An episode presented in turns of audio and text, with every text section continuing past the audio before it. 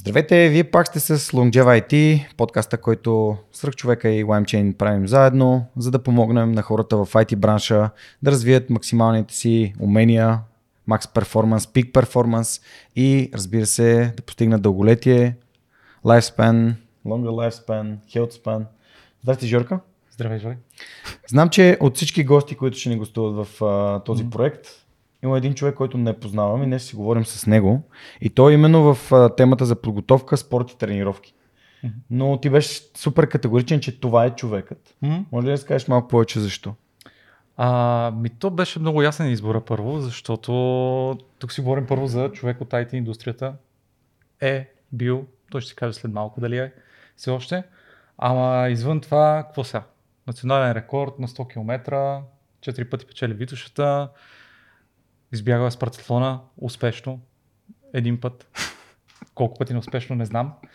И като цяло един от, в, в неелитния спорт в България, един от елита.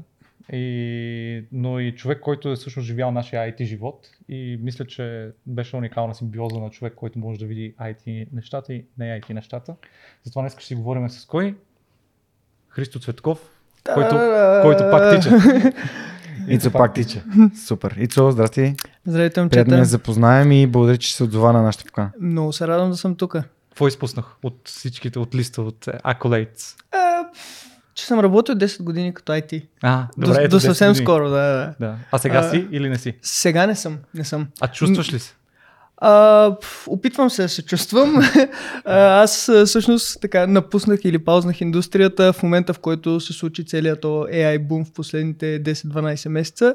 Така че нещата много бързо излязаха от контрол, но се опитвам така да, да стоя in touch с, с, с цялото развитие на сферата. А спомняш ли си? Да, спомням, в смисъл, имам някакви такива лични проекти, дето от време на време се налагам да дебъгвам и се оправям, ама трябва да гугъл на това. Ама. Добре. Да. Може да чат GPT-неш. Да, да. Вече така правя. Google, Google влизам само като искам да търся локация в Google Maps. А, добре, разкажи малко повече. Аз не знам за твоята кариера в IT, как изобщо влизаш mm-hmm. в IT и после или преди това как се появява спорта в живота ти? Ами, всъщност това е някаква... Аз не вярвам в кармата, ама ние записваме това в офиса, в който аз започнах моята IT кариера. Буквално в тази сграда аз преди 10-12 години почнах да работя.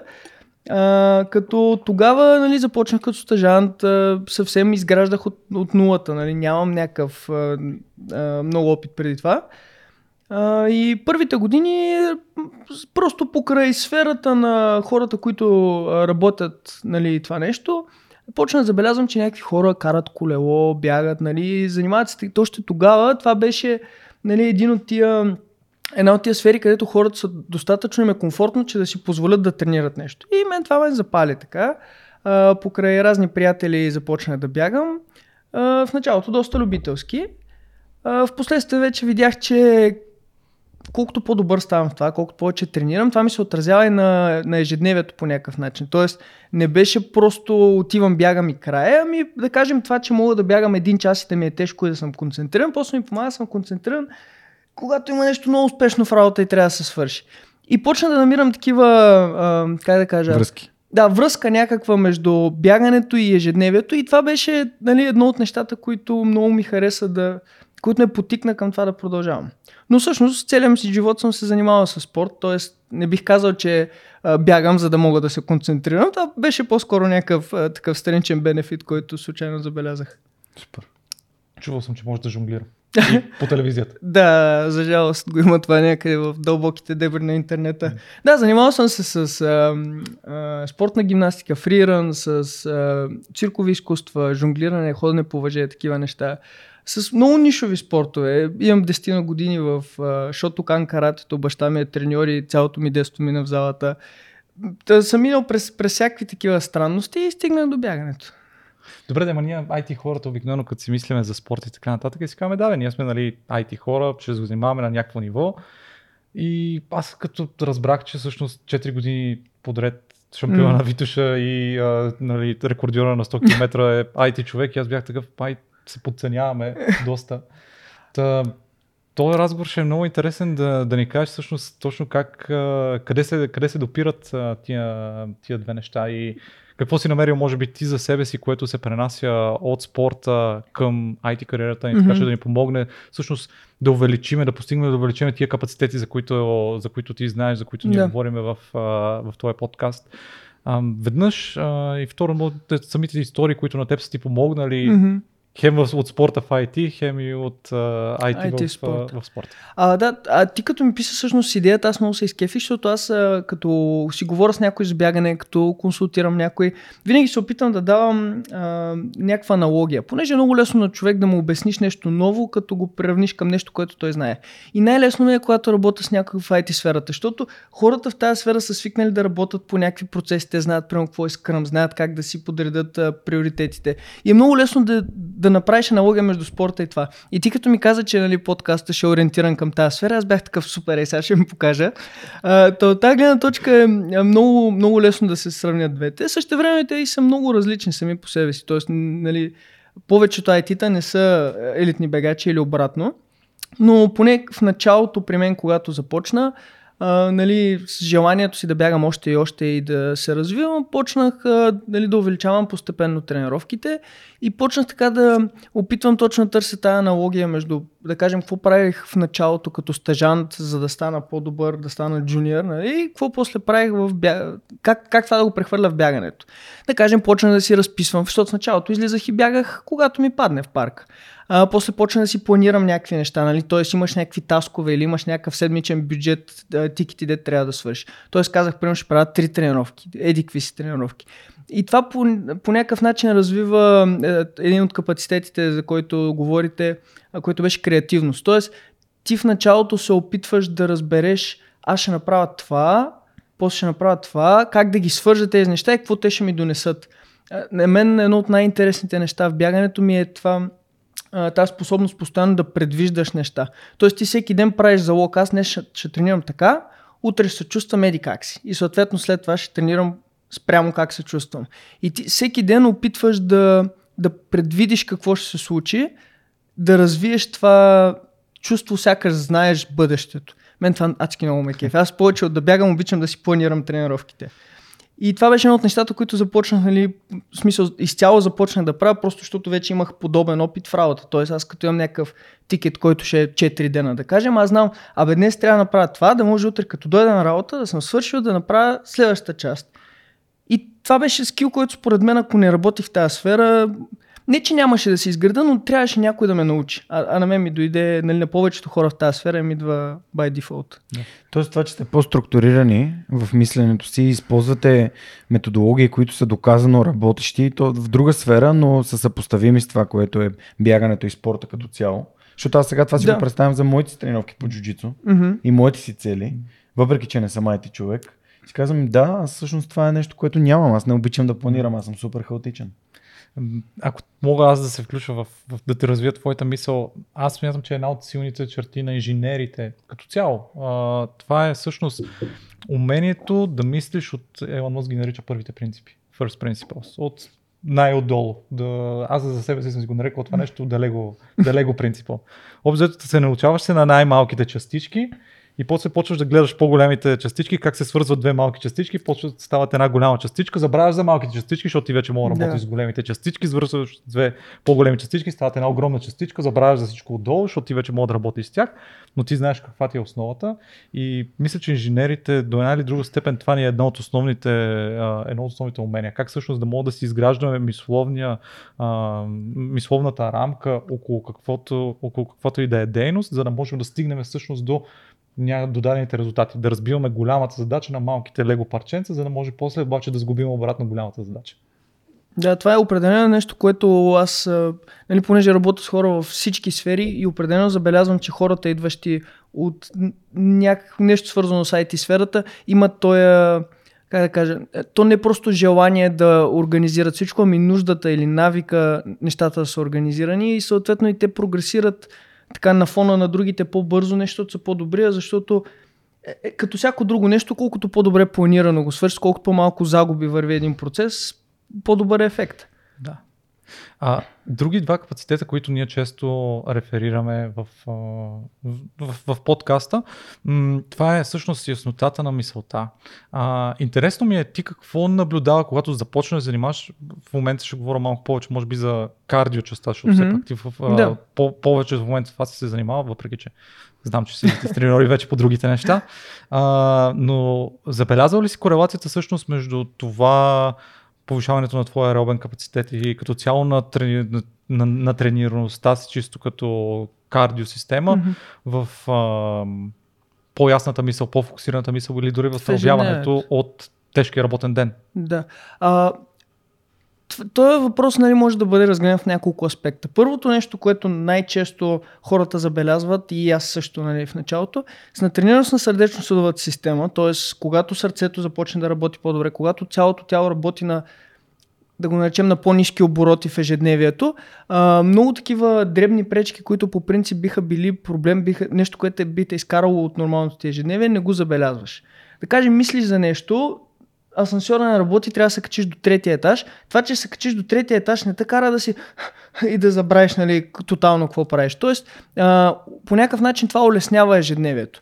А, и другото, нали, че то не е пряко свързано с това, с, с, с как да кажа, ясната мисъл, но спортувайки някои от спортовете за издръжливост, бягане, плуване, колоездене, имаш толкова много време сам със себе си, че можеш предостатъчно да мислиш, дори не напълно ефективно и пак ще имаш десетки, стотици минути на ден, нали, в които да, да осмислиш всичко. Аз често се шегувам, че аз съм сигурно един от хората, които най-добре осмислят живота си, защото просто с 4 или 5 часа на ден всеки ден аз си мисля как е минал деня, нали? При положение, че един ден е 15 часа, т.е. ти една трета от деня си мисля за другите две трети. И много често се случва някакви проблеми да ги решавам или даже още когато работих, има случаи, в които Абе, цял ден нещо дебъгвам и е щупено и не работи и излизам и съм някакъв, е, можеш просто еди какво си да направя.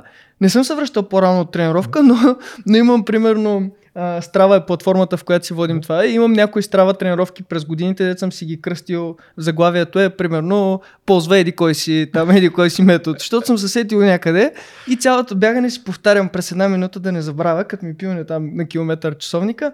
Кой беше метода? Добре, този метод. И прибирам се и си го пиша за заглавие, да знам за другия ден, като почна да бачкам да, да го направя.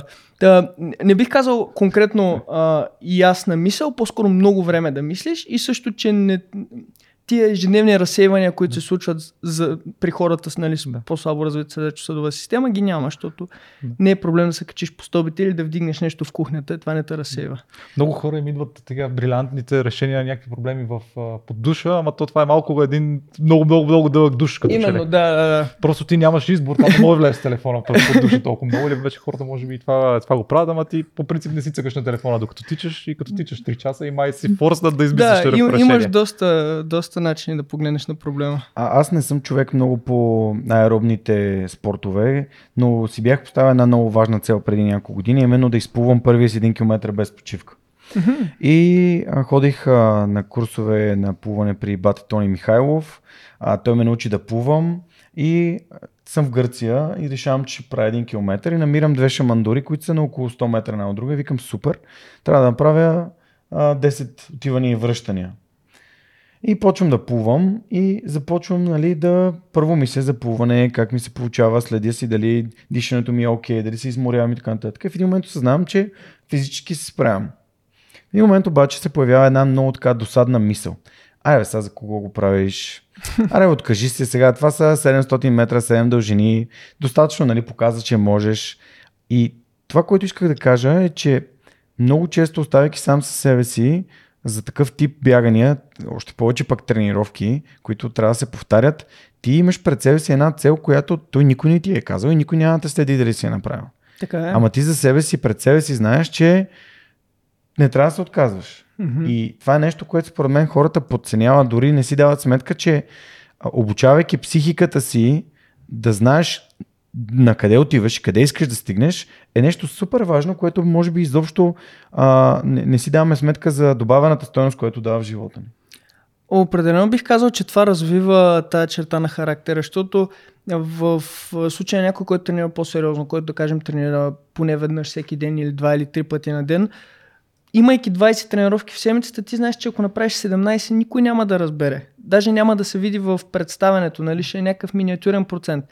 И тая мотивация да направиш тия бонус тренировки, да, да, да изпълниш всичко, което мислиш, че можеш, нали? да изтискаш максимума от себе си, това после помага и в ежедневието, защото дори в някакви моменти, примерно, да кажем, местихме се преди две години в апартамента, аз всеки ден седях да сгубявам мебели до 6 през нощта, просто искам да си го сгуба това, аз съм си решил, че ще го направя, да, изморен си не е много приятно, но го свършваш и, и дори някакви такива ежедневни задачи, които по принцип не би се замислил, че нали, просто би си казал вписна ми ще го направя утре. А, това умение, което се развил в, в такъв тип тренировки, помага, да. Ние тук започнахме да говорим за, за тренировките и неизбежно се въртиме около ам, endurance тренировките, около кардио тренировките. А, обаче ми е интересно аз, нали, като един човек, който горе-долу тренира, ама си се опитва да тренира а, по-добре. Може ли да, да, да, да, да помислим всички заедно какви са различните опции на, на хората? Защото ти направи впечатление, че ти каза, аз по принцип не тренирам а, това, което вие тренирате. Мгм. А, и тук може, може би не си сам. И доста хора да тренират различни неща и се кефат на различни нещата. Може би искате ли да поговорим малко какви са различните опции, които някой може да приложи с надеждата да постигне повишаване на тия капацитети, които Да. търсим?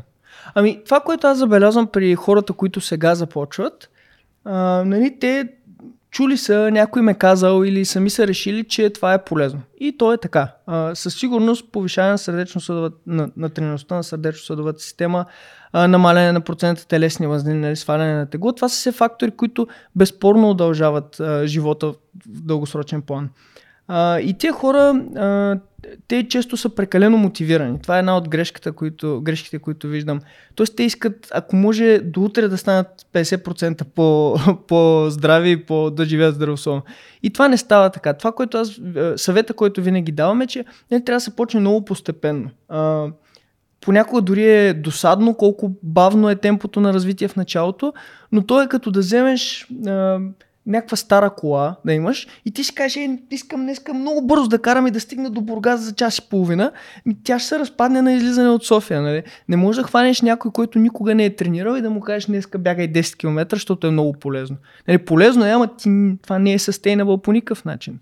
И, и това, което в началото нали, съветвам всички е, започваме с а, такива изцяло аеробни тренировки. Тоест, това става въпрос за даже при много хора това започва с ходене или редуване на ходене с бягане. Тоест бягането не е това, което помним в училище, защото аз поне дълги години това си мислех, че е бягане 600 метра на макс и припадаш. То е много, много, много по-бавно. Аз сега на тренировка не бягам обикновено толкова бързо, колкото съм бягал в училище, нали ми е било гадно. И, и да, тези изцяло аеробни тренировки, те започват с а, ходене, редуване на ходене с бягане, някаква продължителност, да кажем, между 20 до 30-35 минути, нали, не много дълги. А, и, и целта е просто да прекараме време в така наречената аеробна зона. Тоест, ако си представим а, натоварването на организма между да кажем 20% дето просто си съществуваш някъде, нали, едва работи и 100% дето искаш да умреш, ние, ние целим нали, някъде в този диапазон, да кажем между 50 и 60%, едно такова умерено натоварване, дето бързам, за, бързам за да хвана автобуса, примерно задъхан съм малко, е такъв тип натоварване. Нали, не е изведнъж да се изрежеш на 95% такова вече да, да свърши света, защото първо не е sustainable като време, а, нали, а, сърдечно-съдовата система се натренира с прекарано много време в тази зона. Тоест, Тоест субем. Да, аз тази дума обем не е харесвам, защото хората свързват с километри. И Да. като им кажеш, че нали, трябва да има работен обем и те си представят 100 км. Постоянно натоварване. Да, точно така, да. А, но да, постоянно натоварване, колкото по-продължително е то, толкова повече развиваме тази система. Но той е като един голям пирон, дето ти по-малко го чукаш, чукаш, чукаш. Ако веднъж седмицата го изшибаш този пирон и после цяла седмица нищо не правиш, той няма да се забие. И, и трябва всеки ден, нали, или в началото през ден, да кажем, да започва едно такова съвсем плавно натоварване. И чак в последствие вече, евентуално ако човека се готви за някакво по-конкретно състезание, където това би му било полезно, да се мине на някакви високоинтензивни тренировки един-два пъти в седмицата или средно интензивни, Но въпреки, че да кажем интервалното бягане, това дето тръгваш и бягаш 5 минути много бързо и после малко си почиваш и после пак бързо, то изглежда фенси, изглежда яко, нали, секси е в страва да си напишеш, че си бягал бързо, но то няма, за хората на, за начинаещите то няма, няма по-различен ефект от лекото бягане, освен че е много по-уморително и много по-малко sustainable. Ти, ти каза аеробна зона, леко бягане, това е едно и също нещо ли? Да, обикновено разговорно казваме леко бягане на това натоварване, както казах, нали, най-често хората могат да измерват това с пулса си, като сега тук два бързи дисклеймера. Пулса като абсолютна стоеност е безполезно число. Тоест, дали аз бягам 130 пулс, ти бягаш 130 пулс, не е едно и също. Нали, гледаме го като процент от максималния пулс, който човек може да развие, което зависи от няколко фактори, основно от големината на сърцето и е по рождение. Тоест, може да има топ атлети с 220 максимален пулс, топ атлети с 190 и те и двамата са топ атлети. Въпреки, че нали, числото е различно. Та ако вземем този максимален пулс, който не е това, което часовника ни показва, ами е пулс, който е измерен пред а, нали, тест за максимално усилие, приемаме, че човека има, да кажем, 200 максимален пулс, значи ние опитваме нали, това леко бягане или леко усилие, леко колезне, леко плуване да е някъде в диапазона между 50 до към 65%. Ма това не значи, обикновено като го кажа на някой, той излиза и бяга на 65.2%, защото е нали, на, на, на, на горния ръб. Не, и на 52 да бягаш, на 62 да бягаш, почти няма да има разлика. Но естествено, колкото по-трудно е, колкото по-задъхан си, по-малък е шанс утре да излезеш пак. Аз винаги съм супер консервативен в това. А, нали, хората много надценяват какво може да направи за теб една тренировка. А, нали, ако си малко по-бърз, те си мислят, че това ще е ужасен ефект. И много подценяват какво могат да направят за теб 300 тренировки в годината. Нали? Това да направиш примерно 300 вместо 100, защото просто ти е по-лесно. Това ми напомня на цитат на Бил Гейтс. Хората надценяват това, което могат да постигнат за една година и подценяват това, което могат да постигнат за 10. Еми да, Едно към едно. да, само Тоест, това, че с което тренировки. Ицо разказва, буквално е гледай аз го разбирам така, гледайте на спорта като нещо, което изгражда навики, постоянство, нещо, което безкрайно ще правите. Точно някои така. думи почнаха да ми се повтарят. Да, да, Получавам Ами- дежаво. да. Така е. Устойчивост, а, безкрайно, безкрайната игра, нещо, което можеш да правиш много дълго време. Да, точно така. Зона, зона, зона 2 ли е това?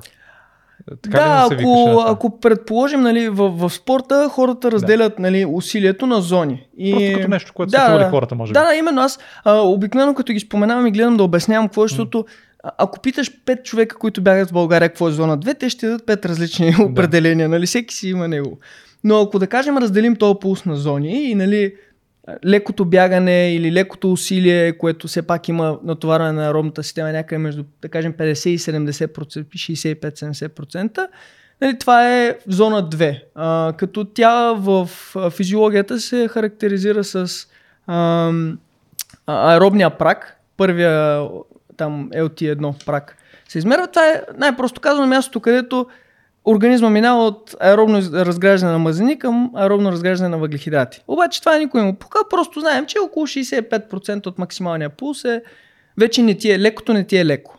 Да. А пък вече под тия 50%, нали, или там 45% според различни изследвания, е такава зона, която наричаме Active Recovery, зона 0, зона 1, т.е. това е буквално излезнал си и си отишъл някъде. Това естествено има и за мускулната издържливост, т.е. и краката се натоварват и сърцето, но в толкова нисък как да кажа, толкова, нисък, толкова ниско натоварване, че това не добавя време за възстановяване на тялото. Да. А, аеробните тренировки, а, тази аеробна зона, това са един инструмент, който може да използваме. Да. М- какви, какви други инструменти може да използваме? Специално, може би при кардио нещата. Какво става, ако тренираме по, по-високо интензивно? Имат ли те място? Да, ами а, най-просто а, да, да се опитам да го обясня по-лесно. А, колкото по-високо интензивно тренираме, това не значи, че тренираме повече, това значи, че тренираме друга подсистема на организма. Система, Организма може да бъде, а, всяко усилие, общо взето може да бъде а, произведено аеробно или анаеробно, т.е. мускулите да работят при наличие на кислород или при неналичие на кислород, нали? а, недостатъчен кислород. И ако, да кажем, днескашната цел е да развием сърдечно-съдовата система, човек да, най-общо казвам, да стане по-здрав, по-издръжлив, това дето хората му казват бягане за здраве, и то е да кажем се лимитира пак условно на 65 някъде процента, ти ако бягаш на 80%, не развиваш повече това качество, а развиваш съвсем друго качество. Все едно да искаш да имаш много големи бицари и да отидеш в фитнеса и днеска да клякаш. Да. Нали, то е трудно, тежко е, тренировка е, но не ти помага за това, което ти си Да. тръгнал. А пък, а, нали вече тия натоварвания, които стават по-анаеробни или които са в диапазона някъде между 50, 50 на 50% аеробни анаеробни, те са чувствително по-къси. Това обикновено са натоварвания между, кажем, 10 и 60 минути. Тоест, ако човек, сега масово е много популярно хората да ходят по маратони, по ултрамаратони, които отнемат часове, нали, 4, 5, 10, 20 часа, абсолютно излишно е човек да се фокусира върху такива високоинтензивни тренировки над тая втора или там трета зона, просто защото да, те имат някакъв, а, някаква полза, но пропуснатата полза, която имаш от неправенето на някаква адекватна тренировка е по-голяма, т.е. минуса е по-голям от плюса, който ти имаш от тая яка интензивна тренировка. И затова аз често, особено при начинаещи, а, ги избягвам, понеже а, възстановяването от една такава сесия, от едно, едно такова бягане е по-високо. Да. И както казах, на мен целта ми, аз като хвана някой, основното нещо е той да е постоянен. То Аз не държа той да бяга на, на лимита на възможностите, си, аз държа той да бяга всеки ден. Защото знам, че ако всеки ден бягаш леко просто или през ден бягаш леко за една година, ще напреднеш много повече, отколкото да имаш две тежки тренировки в седмицата и през другото време нищо. Да. А, и от тази гледна точка, особено при начинаещи, това е тялото не е готово, т.е. по-предразположен си към контузии, което може да те спре. Много по-уморителни са, което може да спре. Много по-неприятни са. Аз самия, като бягам интервали, ми е гадно, въпреки че бягам от сумати години. Това са все неща, които носят много негативи и много малко позитиви. Да. А, говорим го това в от гледна точка на, на, на тренировките за издръжливост. А, аз съм ти разказвал, в LimeChain има една longevity група, голяма Мгм. част, всички почти в longevity групата и спортуват и тренират. А голяма част от тия хора всъщност се занимават с а, едни тренировки, които се наричат по различен начин, Хит, някакъв фит, предполагам, а, да. да, хитове, а, функционални тренировки Мгм. и така нататък, кръгови тренировки понякога Да. се наричат. А, те къде пасват в, в, в, в, в тази категория? Те по-скоро към тези последните, за които си говорихме. Ли? А, зависи, зависи от интензитета и как се провежда една такава тренировка. Тоест не всяка, да кажем, силово ориентирана тренировка би била анаеробна. Нали? Не винаги би бил толкова, толкова високо постоянно натоварване. Там по-скоро, примерно, една стандартна тренировка в фитнеса имаш много пикове, но кратки, да кажем по около минута, докато ти е серията, и после спад. И това не е достатъчно сърцето да, да работи на толкова висок, понеже нали, ти не вдигаш от изведнъж 180 пулс. Нали, натоварването настъпва постепенно. Такъв тип тренировки не са достатъчни, за да се категоризират като анаеробни. А, но защо този тип тренировки, за който ти говориш, нали, нещо около кросфит или някакви такива групови тренировки, сила и издръжливост или хит, защо са популярни? Защото повечето метаанализи, включително един от миналата година, доста голям, който излезе, естествено откриват връзка между а, развитата мускулна издържливост или това, да му викаме сила на български, и виотомакса или сърдечно-съдовата издържливост и longevity. Тоест, колкото по-високо са тия два параметъра, толкова повече човек е предразположен към това въпросното longevity. Проблема е, че хората не разбират, че абсолютно всички метаанализи, които са нали, по тази тема, категоризират, че да, тия две неща са полезни, но те не са еднакво полезни. И сърдечно-съдовата издържливост или това колко добре е натренирано сърцето, дори ми, то миналогодишния метаанализ открие 4,5 пъти по-голяма а, стойност. Т.е. коефициента на тежестта на сърдечно-съдовата система е 4,5. Тоест многократно по-полезно е сърцето да е, а, сърцето да е натренирано и естествено човек, който търси дългосрочна как да кажа, дългосрочно здраве или нали, продължителност на живота, би искал да се фокусира многократно повече върху това. И да, в, да отидеш да тренираш в фитнеса не само, че не е лошо, ами е хубаво, но пак ако гледаш като пропуснати ползи, аз лично бих структурирал да кажем три пъти в седмица един любител да бяга и един или два пъти в седмицата да отиде на фитнес, а Да. не всяка тренировка да е такъв тип а, силово ориентирана. Да, точно това ще да питам реално. Те пречат ли си? Ако, ако избера, примерно, да, да тичам няколко пъти а, в по-низко интензивното, например, но отида и направя една-две функционални тренировки, които са Да. от този хит, Мгм. а, нали, типа, всъщност те бият ли се, помагат ли си или си пречат? Това, между другото, е един от въпросите от а, LimeChain групата, всъщност, пречат ли хит тренировките на изграждащата фаза на тичането? Не, по никакъв начин не пречат, стига естествено нали, да са направени с някакво отстояние. А, като стандартно това, което знаем от спортните изследвания е, че за дворазовите тренировки, за да имат тотално необременен една от друга ефект, при повечето хора между 6 и 8 часа. Тоест, сега естествено, ако ги правиш в различни дни, няма никакъв проблем. Ако са в един и същ ден, да кажем, преди и след работа, за някой, който не е много натрениран, по-скоро на кантар, но а, преченето, както а, го нарече, би се изразило основно в обща физическа умора. Тоест, това, че си уморен от едната тренировка, ще ти попречи да не да се раздадеш, ама да, да се чувстваш комфортно на другата. Да. Не конкретно, че ако сега си бягал леко и после правиш нещо интензивно във фитнеса, едното ще наруши ефекта Да. на другото. А всъщност ще си помогнат ли? Отново спорно. Както казахте, биха развивали две различни подсистеми на организма. Тоест, ако сутринта правиш, а, отидеш в фитнеса и правиш а, лежанка, а пък вечерта отидеш да клякаш, тия две неща няма да си пречат, ама те и само по себе си едното няма да те направи по-добър в другото. Да. А, Ако си, например, Да. популярен водещ на подкаст, който ходи на джуджицу, обаче почваш и да тичаш, ще бъдеш ли по-добър в джуджицуто? определено, да. Във всеки абсолютно. дигне издържливостта си. Точно така. В абсолютно всеки спорт, който има някаква доза издържливост, бягането е неизменна част от тренировките на елита, включително и културизма, ония гигантски хора, дето Примерно бикарами, понеже мен, мен всякакви спортове са ми интересни. Един от сега най-вайрал културистите, който печели мистер Олимпия няколко години, дори той има някакви от на 30-40 минути сутрин и вечер. Това са хора, дето имат повече мускули от нас, тримата взети заедно, нали?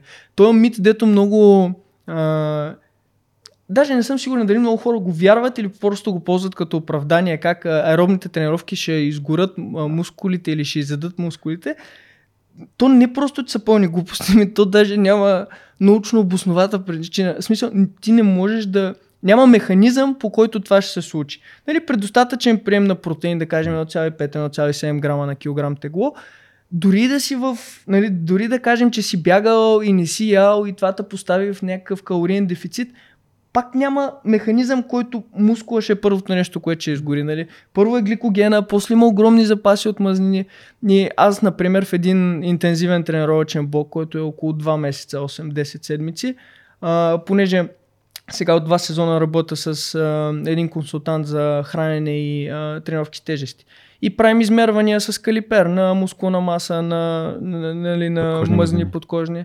Да. И аз след един тренировъчен блок, който има адски много бягане, нали, средно 20 до 25 часа на седмица, обикновено съм с по-висок процент мускулна маса и естествено и по-нисък процент мазнини. Но няма, нали, този мит, дето вървува или хората по него ползват за оправдание, аз не бягам, защото нали, да не загубя тук от бицарата, няма да стане смисъл. Или поне хората няма да... Хората, които си го мислят, не са способни да бягат толкова, че да се случи. Защото трябва да е наистина огромен калориен дефицит, който не можеш да постигнеш просто е така да излезеш и да бягаш днес. Абе, струва ми се, че изпуснахме нещо много важно тук. Поправете ме ако греша. Обаче, смятам, че повечето хора ги правят тия грешки, Ицо, Мгм. тъй като аз дълго време занимавах с фитнес, от 2013 до 2019 интензивно. Mm-hmm. Включително и до миналата година имах бизнес свързан с фитнес. А, хората не си поставят цели или не си поставят реалистични цели. Например, ако сега съм един IT специалист и искам да, да живея по-дълго, всъщност да имам peak performance и longevity, или вече спортувам, или сега ще се чуя откъде да започна и трябва да определя някаква адекватна цел за мен.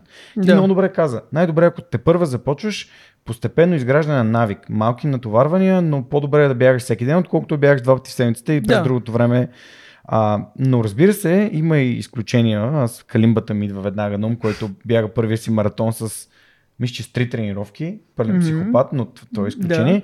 И- Но има и хора, които са такива, аз искам да правя нещо, което ми отнема по-малко време в деня, то ми а, увеличава ми а, енергоразхода, защото аз физически извършвам на- натоварване и примерно на тренировка в фитнеса ми е един час и това ми е окей, аз не мога да бягам примерно хикс. Да. Един час, примерно 4 тренировки седмично, с 4 часа седмично, срещу 20 часа бягане, примерно, измислям си. И ам, та, как да, да говорим за целите, как да помогна хората да си определят по-добри цели? А, то, ти като каза също 20 часа бягане, да. А, ако имаш предвид енергоразхода, енергоразхода от един час бягане ще е повече от един час във фитнеса, по всяк... без значение какво правиш във фитнеса. В смисъл, без значение дали е хит, дали е кросфит, каквото и да правиш там. Та, ако някой просто целта му е да отслабне, това е вариант. Сега, нали, ако говорим за отслабване, там обикновено целта на хората е а, не просто да загубят мазнини, нали, да станат така skinny fat, дето му казват, ами да стане една телесна рекомпозиция, при която загубата на мазнини идва с качването на мускулна маса. Затова, нали, гледайки от тази гледна точка, фитнесът е по-подходящ, защото mm-hmm. с бягането мускулната маса няма, нали, освен на краката в малки количества, няма да се качи. А, но ако просто целта ти е енергоразход, нали, бягането е по-добро и от колезденето, от плуването, от фитнеса, от каквото друго се сетиш. Но си прав, че без цел е много трудно да, а, да се мотивираш. А, един от хората, които а, много обичам да следя а, в Twitter, Алан Къзън се нарича, а, той е спортен, а, спортен физиолог, а, занимава се с изследвания на всякакви хора за издържливост и точно с longevity. А, и той скоро беше твитнал нещо, което много ми хареса, или екснал сега, както е по-модерно. Твитнал. Да. Екснал. А, нещо, което много ми хареса. Тренировките за издръжливост трябва да са като да си миеш зъбите. Нещо супер скучно, дето просто знаеш, че трябва да правиш, ако искаш да живееш дълго. И от тази гледна точка, ако нямаш цел ти просто да излезеш и да го направиш това, някой любител не може да изгради този навик. Нали? Ти си прав, че трябва цел. И целта на повечето хора в бягането, нали, зависимост от първоначалното ниво, а, обикновено е искам да избягам първите си 10 минути без да спра или първите си 5 км. Нали? Бягането е хубаво, че има такива стандартни дистанции, на които хората си мерят някакви органи. И ти знаеш, аз ще избягам 5 км по-бързо от еди кой си. После, нали, съответно 10 км, полумаратон, маратон. Тия неща градират. И а, това, което е готино за разлика от, да кажем, тренировките с тежести, които сега в последната година ми се наложи повече да следя, а, обикновено в бягането тази цел се поставяш за някакво конкретно състезание и той има дата. И ти си принуден, ако да кажем целта ти е във фитнеса да си вдигнеш ново лично на клек или на лежанка, тази седмица не върви, окей, ще го изместя това с две седмици. Обаче като е състезание, ти нямаш... Нали, Имаш да, крайен срок. да, имаш някакъв срок. И това по някакъв начин, ако не те мотивира повече, те държи отговорен. Защото ти знаеш, че аз ако не тренирам, това няма стане. Нали? Особено в началото, като е на ръба. А, да, аз, аз лично съветвам всички, като почнем да работим, някой ми казва, ми аз искам примерно, нали, идва при мен, а, искам да ме подготвяш, просто да, да се чувствам по-добре. Викам, супер, ще се чувстваш по-добре, ако бягаш, обаче това няма да е sustainable. В смисъл, никой не може да полага това ежедневно или почти ежедневно усилие всеки ден с идеята, че аз след а, няма живея 70 години, живея 80. Нали, то е толкова дългосрочен а, поглед в бъдещето не може да мотивира никой. То пък е малко разбиване на голямите цел на малки целички, Да, които именно. знаеш, че са стъпка напред, напред, Да. напред, напред. Точно така, някакви стъпки ти трябва, защото всички искат да живеят повече, нали? Сега според различни мета-анализи, на- там 14 мета, на мет, е една, една калория на килограм на един час. Това е горе-долу енергоразхода на човек, като седи в покой. И 14 мета, 14 хикс мет енергоразход, хората, които могат да поддържат за ден, нали, увеличават над 4 пъти, а, намаляват над 4 пъти шанса за сърдечно-съдови заболявания и риск по, а, смърт по всякакви... Да, около мутр- А, морталити. да, чува се как да го преведа. Да. Всякаква смърт. А, така, да, всякаква смърт. Та естествено ти знаеш, че ако аз днеска изляза и бягам и това го правя три пъти в седмицата, всяка седмица, аз ще живея повече. Всеки иска да живее повече, обаче когато е нещо толкова далеч в бъдещето, ти не можеш да си кажеш Абе, ще изляза да бягам, защото след 50 години ще живея още 3 години. Нали? В смисъл, това не е достатъчно. И затова такива междинни Не е достатъчен цели- стимул. То, реално погледнато е огромен стимул, но понеже е толкова далеч в бъдещето, Да. не може да... Това малко е като procrastination. It's Да. great fun, it's like a credit card. Great fun until you get the bill. Супер готино е да го отлагаш да го правиш, докато не получиш сметката. Да. Точно така. Да. Та, от тази гледна точка си прав, че някаква цел е определено, особено при най-прелюбителите, които сега започват, те без цел просто... А, виждал съм стотици случаи, дето някой мотивиран почва да тренира и след два месеца е Да. спрял. Дайте аз сега ще опонирам на Да, е. а, националния рекорд на, на 100 км, на едно от нещата, които каза. И ще кажа следното нещо. Добре де, ама хората, които тренират силово, те Да. също имат състезания. И те могат да се готвят за тях. Така е. А, напълно съм съгласен. А, разликата е, че поне бягането, а, за разлика от, да кажем, колезденето или плуването, е спорт, който напоследък става много масов и много ориентиран към любители. И да кажем, състезания по бягане в България има над 100 в годината, Отделно има и, да кажем, 5 камарън, което е всяка събота в Южния парк, безплатно бягане 5 км. Тоест, много по-достъпно е това. Докато ти ако тренираш силов трибой, има примерно 7 състезания в годината. И те са, трябва обикновено да си картотекиран, да си представител на клуб mm-hmm. и още 7 неща. И, и това го прави много по-трудно, нали? много по-често масовия любител в фитнеса ще каже, аз искам до, на 31 декември да си дигна ново лично на лежанката. И нали, ти, на, ще даде 20 декември ще кажеш, бе, аз не тренирах много, аз ще го дигна на 31 да. януари. Докато в бягането е много по-лесно си кажеш, участвам в Софийски маратон, защото трябва просто да влезеш в сайта да платиш там 30 лева или колкото е регистрацията, си регистриран. И това вече е много, тази достъпност кара бегачите да си избират конкретни състезания, докато хората трениращи плуване или фитнес – те си поставят сами цели, защото е много по-трудно да, да участват да. на състезания. Да. Но това е реално въпрос на, може би, непрактичността, на липсата на, на такива да, състезания. Да, да, изцяло. Помаш... Да, в смисъл имам хора, които са ми помагали, които казват, аз искам да избягам, както някой в фитнеса, искам да избягам маратон след 3 месеца. И то, примерно, е някаква случайна дата, някаква сряда. И той казва, не, тогава ще го избягам. Няма никакъв проблем. Ако това те да. държи отговорен, нали, това ако те мотивира, е супер. Да. Но без значение нали, каква е точно целта, е важно да имаш някаква междинна стъпка. Да. Най-малкото това е начин да измериш прогрес. Представи си, че да се върнем на IT сферата, имаш някакъв дълъг проект, който е да кажем 6, 8, 10 месеца, трябва да направиш нещо. Ти можеш да работиш 10 месеца и да очакваш, че на 10 месец всичко ще е супер, или да си назначиш демо на всеки 4 седмици да. и да, да проверяваш, абе, добре, вървим добре, айде след един месец, добре, тук малко сме изостанали. Да това е нещо, което те държи отговорен и, и освен това, виждайки прогреса, нали, след всяко яко демо, ти си надъхан, защото си кажеш, е, добре, бе, направихме го това, сега остава това и това и готово. А, то от тази гледна точка целите са супер важни, да. Да. А, прогресът е нещо, което е много, много интересно. Ще го използвам за преход, може би към другата част на масата популярни неща, които хората се сещат, когато кажат тренировки, защото част от хората се сещат нали, за кардио, за mm-hmm. тренировките за издръжливост. А, ти спомена преди малко бе, хората, които а, тренират повече нали, в фитнеса, бицепс, не, не, имат да. масово такова едно схващане, а, че ако почнеш да тичаш, ще ти паднат бицепсите да, и така нататък. Ама има и обратното. Всъщност, какво ще кажеш за него? За хората, които по принцип тичат и си кажат, о, не, аз тук дигна ли ги тия 2 кг, вече а, не мога да тичам, защото съм станал 120. Да.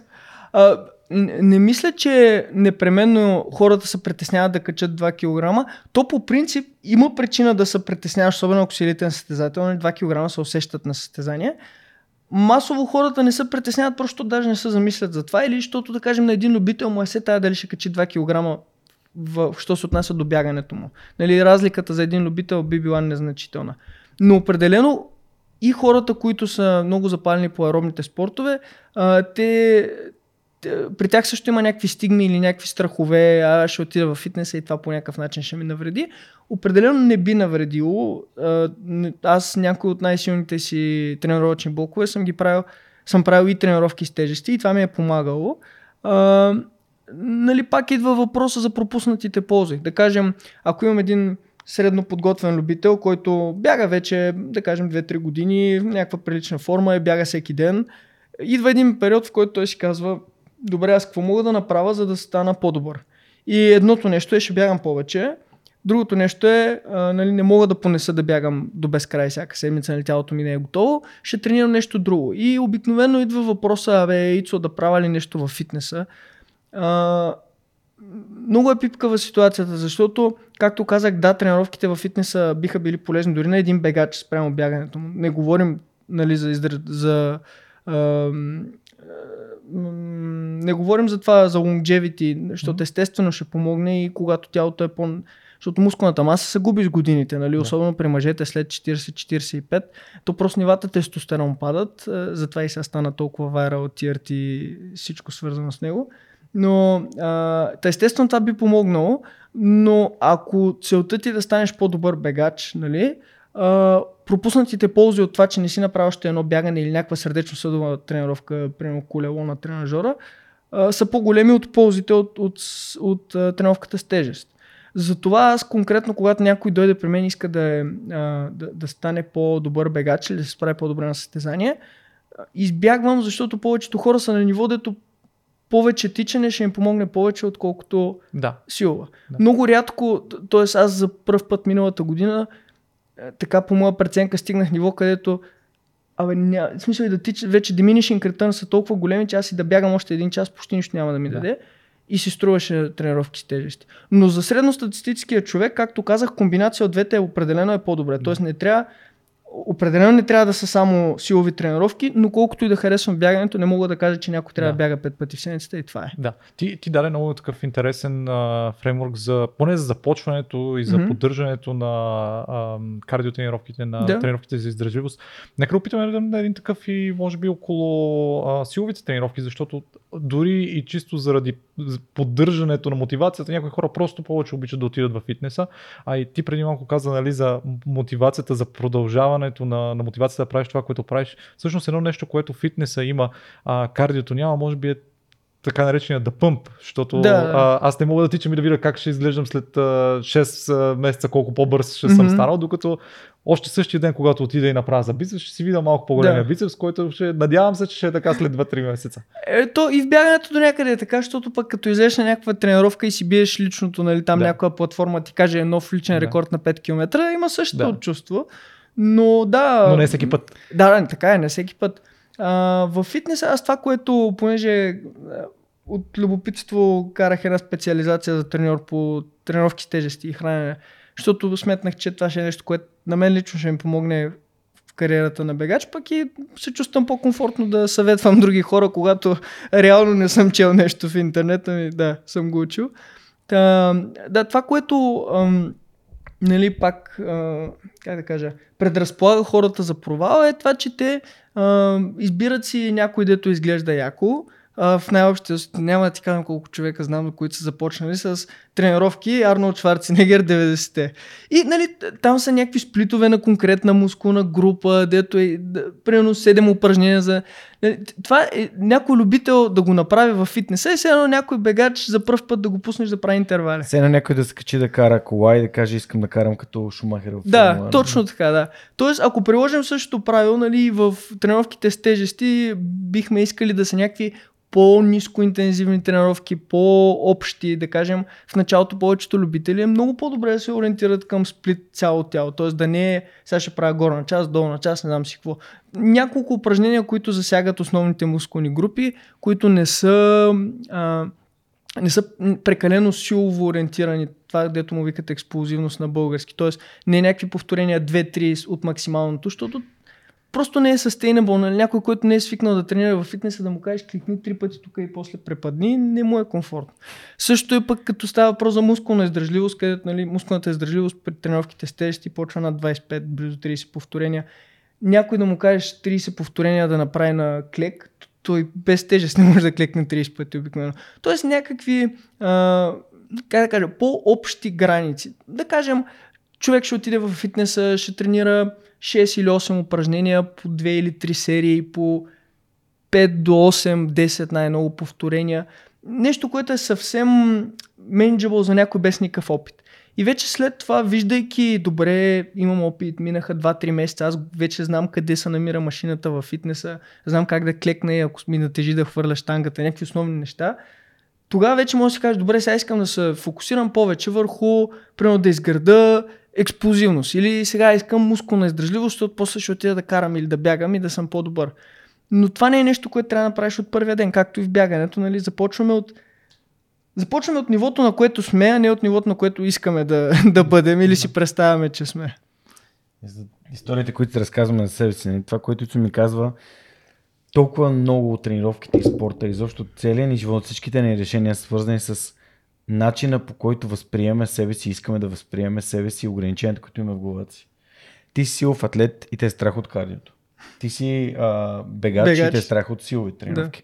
А, ти си карнивор и те е страх от това да ядеш въглехидрати. Ти си, а, примерно, веган и те е страх да ядеш, а, примерно, повече белтъци. И, и то е едно безкрайно избягване на твоите собствени ментални нали, граници, които могат да са ограничения. Мгм. Но ти, нали, поне си разкажеш истории, не можеш да разбереш къде е истината. А тя истината е първо е супер индивидуална и второ, а това, което нали, ми харесва, че Ицо каза, че той е открил нещо за себе си. Аз 8 години, джу- 8 години тренировки с тежести трансферират отлично в джуджицу, почти без тежести, защото аз чувствам тялото ми е вече в в координация, в сила, в издържливост е подходящо да го прави това нещо. Mm-hmm. Но има хора, които влизат и почват, въпреки че са на нормата го почват, джуджито им се отразява добре, но то е за всеки е различно. Да, определено. Да, някой, със сигурност някакъв вид натоварване, конкретен вид натоварване би те предразположил за някакъв спорт или някакво М. действие, но не е задължително да се случва. А, тоест не е задължително човек да е тренирал 8 години с тежести, за да почне джуджицу. Естествено би помогнал, безспорно, но да, това, ам, това което а, Жоро каза за нали, хората, които обикновено избягват непознатото. Мен е- едно от, един от начините на мислене, който много в началото ми хареса, беше точно това. Ако се определяш като някакъв тип човек, да кажем, определям се като а, нисковъглехидратен а, човек, това значи, че приемайки някакво ново виждане, ти се едно отричаш себе си, всичко, което е било до сега. И това те, да, точно така, това те предразполага да загубиш своята идентичност, което по, по, по подразбиране човек не го иска. И колкото повече някой навлиза в, в, по този начин, нали, толкова по-трудно му е да, да види нещо, което дори може в някакъв степен вече да е очевидно, но ти просто, защото, нали, приемайки това, трябва да отречеш последните 5 години от живота си, не го правиш. И на мен лично много ми помага да точно това, като видя, че прекалено много залитам в някаква, примерно, да кажем, този сезон съм много ориентиран към висок работен обем. Тренирам много-много часове. Казвам си, добре, да видим по-малко часове как мога да го преработя това, нали? Опитвам се да, да нямам конкретна идентичност. Аз да не съм човек, където прави хикс. Примерно, аз сега много години бягах. А, и сега се готва за триатлон, което е състезание плуване, колездене и бягане. И аз съм участвал на един триатлон, тая верига Ironman, преди много години и отидах малко на екскурзия. Не знаех какво правя там, беше тотал щета. И сега съм си казал, добре, вече имам супер много опит от бягането, нали, имам много опит в този тип тренировки и сега искам да щупа националния рекорд в триатлона на, на тази дълга дистанция. И не искам да съм Ицо дет само бяга, искам да съм примерно Ицо дето, абе, той става и това, и това, и това, нали? Не е... А, ако в един момент реша, че не ми се бяга или загубя бягането, живота ми не свършва. Не е, не е ориентиран само към едно конкретно нещо. Но ме кефи как мисли как се развива. Да, да, аз Мисъл, няма, как- няма да правя кой знае какво, само мисля, че бъде- нещо, но поставя още нещо. И националния рекорд. Ми, то, да, не, то, защото ти, ако си гонеш опашката, нали, ти, ти разбираш, че си гонеш опашката, обаче искаш, искаш да се развиваш. Ми- Ми... Аз съм слушал няколко интервюта на Ицо и Ицо много обича да казва по някаква причина, а, а, а, щом аз мога, всеки може, аз не съм нищо специално, ама, Ама така колко е. хора си поставят целта националния рекорд. Ами Ема, в смисъл, да, то, това става постепенно, нали, аз като почна да тренирам, ми си казах, е, утре ще чупа националния рекорд. Нали, с времето виждаш, че може, но аз целият ми живот до 20-та ми година мразех да бягам, отричах бягането, търсех всякакви, примерно на тренировка, като трябва да правим кардио, аз качах на въже, защото просто казах, бягането е супер тъпо. И е, никога не съм бил добър в бягането, не е да съм талантлив по някакъв начин или предразположен. Затова казвам много често, че всеки може, защото аз знам как от, не от нулата, ами от под нулата съм почнал. А, нали, просто ако си достатъчно адекватен в това, което правиш, сега нали, ние не сме на някакво световно ниво. Това, че аз съм най-добър тук на село, не значи, че няма да отида в чужбина и да ми набия чамарите на всяко голямо състезание. Но харесва ми, че мога да давам себе си като пример. Защото, нали, като дойде някой, дето примерно плува от 3 годишен и е на 18 и е отишъл на Олимпиада и каже, ето е, всички могат да отидат, ти си някакъв е, брат, ти плуваш от преди да можеш да говориш, нали? Да. Докато в моят случай аз почна да бягам вече като, в смисъл, аз почна да бягам след като почна да програмирам. Съвсем няма 10 години. И, и, и затова го давам като пример, защото ето аз съм някой, дето нали, е стигнал някакво ниво, без непременно да има някаква предпоставка за това. вярвам го това. Аз вярвам, че и ти можеш е най-силно мотивиращо нещо, което някой може да, да Мгм. направи. Не да ти каже, да направи. Защото едно е, ти можеш, брат, ти можеш. Друго е, виж, той го направи, значи и ти можеш. Значи Мгм. в, твоите способности да го направиш. Вярваме, ти имаш 350 епизода да го докажеш. 358. 58, да. Зависи кое го гледат и повече е, хората са толкова. Едно от нещата, които каза ти, а, поставям си тази цел, защото той е минал доста време и това ме наведе на мисълта за прогреса. А, всъщност, а, Може ли да, да, да опишеш всъщност как се случи при теб прогреса? А, може дори леко да го сравним с а, expectations срещу а, а, реалността, Да. реално. А, защото аз поне за себе си, когато съм започвал да тренирам някакви неща, винаги очаквам вкарвам нещо или наверно с това нещо имам по-голям резултат. И ми е интересно ти това ли, а, това ли забеляза кога с, с, с тренировките? Толкова ли право пропорционално е това, което вкарваш спрямо това, което получаваш накрая? А, много интересна тема. Аз съм обсебен от прогреса. Аз всичко, което съм правил през живота си, целта ми е била утре да съм по-добър от това. В смисъл, аз примерно на а, Вито 600 е най-популярният ултрамаратон в България и нали, там се решава кой е, викаме му Олимпиадата в бягането на дълги дистанции. И аз последните 4 години го печеля. И всяка година някой ми обяснява как ама еди кой си тренира да дойде да те бие. Аз викам, никой на старта на Вито 600 не иска да бие Ицо повече от мен. В смисъл, аз, аз съм обсебен от това да прогресирам. И така е било, примерно като жонглирах, отивам просто и фърлям някакви топки на някаква поляна зад блока. В смисъл, никой не го гледа. Ама аз това мога да правя 4 часа с целта да подобра това. Та прогрес е моя бретен бътър. Аз ако мога да говоря за нещо е прогрес. И в, а, в повечето неща прогреса може да се естиметне по-добре, да се предвиди по-добре, колкото по-опитен си в това. Да кажем, в началото в бягането през първите години, нали, аз първите 3-4 години не, не бягах, как да кажа, не се готвих целенасочено за нещо. Бягах по-скоро за удоволствие, така да видя какво е. А, в последните вече 4-5 сезона си поставих тази цел а, да поставих тази цел да стана по-добър. И, и тогава започнах и точно това, което в началото коментирахме. Аз правя някаква тренировка или някакъв тренировачен блок и имам някакво очакване какъв ще е резултат. В началото всички са супер неадекватни. Виждал съм хора, които се подценяват много, които се надценяват много. С времето, нали, вече минавайки много пъти през този процес, ти знаеш, абе добре, сега горе-долу това ще се случи. И нали, вече стигаме ниво, в което аз примерно 3 месеца преди състезанието знам плюс-минус 5 минути колко ще бягам на, на това състезание. Но това нали, в началото не е така. И не е непременно нещо конкретно за бягането, а по принцип така работи. Защото, примерно, сега плувам. А, нали, тренирам повече за, да, за триатлона. И нямам никаква представа как прогресира плуването. В смисъл, примерно, а, понеже съм плувал преди 5-6 години там половин сезон, и сега отивам да плувам и първите две седмици ми е супер мъка. Аз едно никога не съм плувал. Третата седмица, примерно, плувам 4 км без да спра. И бях такъв, аз това го бях планирал да се случи след месец и половина, то се случи днес. Нали. В смисъл, липсата на опит, а, определено, как да кажа, очакванията ти са много неадекватни и стават все по-адекватни на база на опита, който имаш. И напълно разбирам как някой, който не е бягал, му е много трудно да си представи примерно след 10 тренировки как ще съм или след 20 или някой, който не е хубаво на фитнес, не знае, абе аз а, 3 кила мускули ще кача или 8 за то два, тия два месеца.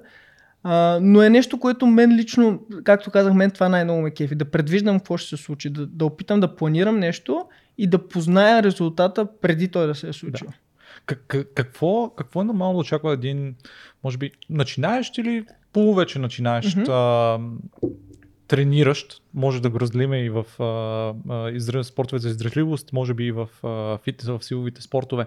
А, по-скоро да очаквам, как да кажа, постоянен малък прогрес с това, което аз давам, примерно, а, да кажем, че търсим да качвам килограми или да свалям Да. килограми. Минус 50 грама днеска, минус 50 грама Мгм. утре, минус 50 грама други ден. Или по-скоро да очаквам, че, окей, може би една-две седмици ще седа на минус 0 грама и точно както каза ти, Изведнъж, един да. ден минус килограм и половина от Да. нищото. Е, е, е, е, кое от тия две неща по-скоро се наблюдава? А, ми много зависи. А, да кажем, свалянето на килограми, то колкото и хората си мислят, че има някаква магия, няма. В смисъл, никой не чупи принципите на термодинамиката, както никой не чупи гравитацията, нали? Да. Някой като ми обясни, аз имам супер много отслабвам, няма как да стане. Смисъл, това е като ми кажеш, аз излезнах, скочих от терасата и не паднах. Нали? То така работи, физиката така е устроен света. Та при отслабването, нали, калорийният дефицит е това, което определя колко ще загубиш. Не, не колко ще се изтеглиш на, кил, на кантара, да. защото нали, най-малкото ден за ден има флуктуации на база на това храната, която си ял, колко е обемна, колко тежи, колко бързо се освоява. Защото нали, като се качиш на кантара, това си ти, нали, твоите кости, мускули, водата в тялото, плюс храната от последните 24 до 48 часа. Това, което е останало от нея. И да кажем, ти сега можеш да преядеш и утре се изтеглиш 2 кг по-тежък, ама ти не си изял 14-15 хиляди калории за да качиш 2 кг, нали? Те след 2 дена вече няма да ги има. Но та, та при свалянето на килограми, нали, там няма как да не е линейно, защото Да. на база на а, калорийния излишък, който си постигнал, а не ами калорийния дефицит, който си постигнал този ден, ще свалиш толкова грама. В, в бягането или като цяло в спорта не е точно така. В смисъл, там по-скоро действа diminishing returns, намаляващи ползи принципа. А, в началото повечето любители, нали, аз обикновено избягвам да давам примери с време, за, да кажем на 5 км, защото хората почват от различни нива. Да. Виждал съм хора, които никога не са бягали и бягат първите си 5 км за 20 минути. Виждал съм и такива, не могат да минат 5 км. Да. И, и затова не давам пример, но със сигурност хората, които не са тренирали, нали, които сега започват да бягат, в началото виждат големи подобрения. 10-15 тренировки ти позволяват да си подобриш времето на някаква дистанция чувствително. Да. Сега, Всяка тренировка ли става по-добра, примерно с 5 секунди? Или Е, по-скоро Е, с... то нещото... изведнъж става? Ние обикновено на тренировка, не всяка тренировка ти е на максимум. Тоест, Okay. Да, ако да кажем човек всяка седмица бяга 5 км на максимум, може би в началото всяка седмица ще се подобрява. Най-малкото, защото ще му става по-комфортно да се напъва 25 минути, че знае къде. Защото в началото не знаеш къде е лимита и малко те е страх. После някаква е това, ако издържах, ще мога малко по-бързо и прогресираш. Нали, идва един момент, в който дори да го правиш това, нали, физически не можеш да, да прогресираш толкова бързо. Но по принцип тренировките са леки, т.е. човек отива и бяга 20 минути лекичко или ходи, бяга, ходи, бяга, редува. Т.е. той не знае прогресирал ли е от тази тренировка, както ти във фитнеса не знаеш бицепса станал ли е по-голям Да. от днес за утре. Нали, но а, би било стъпаловидно, да, това, което ме питаш, да кажем, ако човек бяга три пъти в седмицата, след 4 седмици отиде да бяга 5 км на макс, ще е по-бързо. И после ако бяга още един месец така по три пъти в седмицата, отиде бяга 5 км, пак ще е по-бързо. И това вече на, на някакво ниво, нали, зависимост от различното на трениране на, на човека, ще спре да е така. И тогава нали, трябва да се, да се мисли в посока какъв е новия лимитиращ фактор, т.е. какво ме спира да съм по-бърз, защото в началото при всички е сърдечно-съдовата издържливост, то просто сърцето не издържа. Когато вече то се понатренира, да кажем, може мускулната издържливост, краката ми са много уморени на третия километър и аз просто намалям, защото не мога да продължа. И различният тип състезания може да има, не само в бягането, и по принцип, различни лимитиращи фактори. И когато вече минеш тази първа бариера, нали, основните проценти на diminishing return разкриват, дето е много лесно да напредваш, почваш да си мислиш, абе добре, ама аз сега вече почти не напредвам, обаче сега ако, ако просто променя малко лимитиращия фактор и тренирам за нещо друго, едно минаваш в нова diminishing return разкрива, където пак имаш в началото много лесен прогрес. А, то от тази гледна точка в началото прогрес е стъпаловиден, в последствие вече, в смисъл има хора, които дори на прилично ниво бегачи в България, които от 5-6 години стоят на едно ниво. Мгм. И тренират, не са спирали да тренират, тренират всеки ден. Просто те никога не се замислят мен какво ме спира да съм по-добър, дай ще тренирам това. Защото те са влезнали в някаква рутина, аз знаят, аз правя това и съм си на това ниво. И да, има хора, които са били много, много, много по-добри, когато аз започнах и сега в момента не сме даже в един и същ час на състезанието. Да. А предполагам силата, защото нали, пак ако правим корелациите, нали, endurance срещу, срещу Издържливост фитнес, силата може би ще е еквивалентна по начин, по функция, която би се виждала на, на скоростта, може би. А, имаш пред тренировките за? Ами по-скоро нали, прогреса, както може да се вижда, по-скоро на стъпаловиден, както каза ти. Да, а, в тренировките за сила е малко по-стъпаловидно, понеже а, там често измервателя е да кажем едно повторение или три Да. повторения. А, те, да кажем, едно повторение на лежанка е пряко свързано с а, експлозивността и силата на мускулната група, която повдига. То не е, как да кажа, колкото повече натренираш тази мускулна група, повече ще е личният ти рекорд или там измервателя, т.е. ще има по-голям прогрес. Докато бягането е малко по а, неконсистентно, точно заради това, че различни фактори могат да са лимитиращи. Нали, не, да кажем на лежанка не можеш да дигаш, дигаш в един момент си кажеш, бе, не мога да дигна 100 кг, мога само 90, чай ще ходя да бягам и това ще ме направи по-добър на лежанка.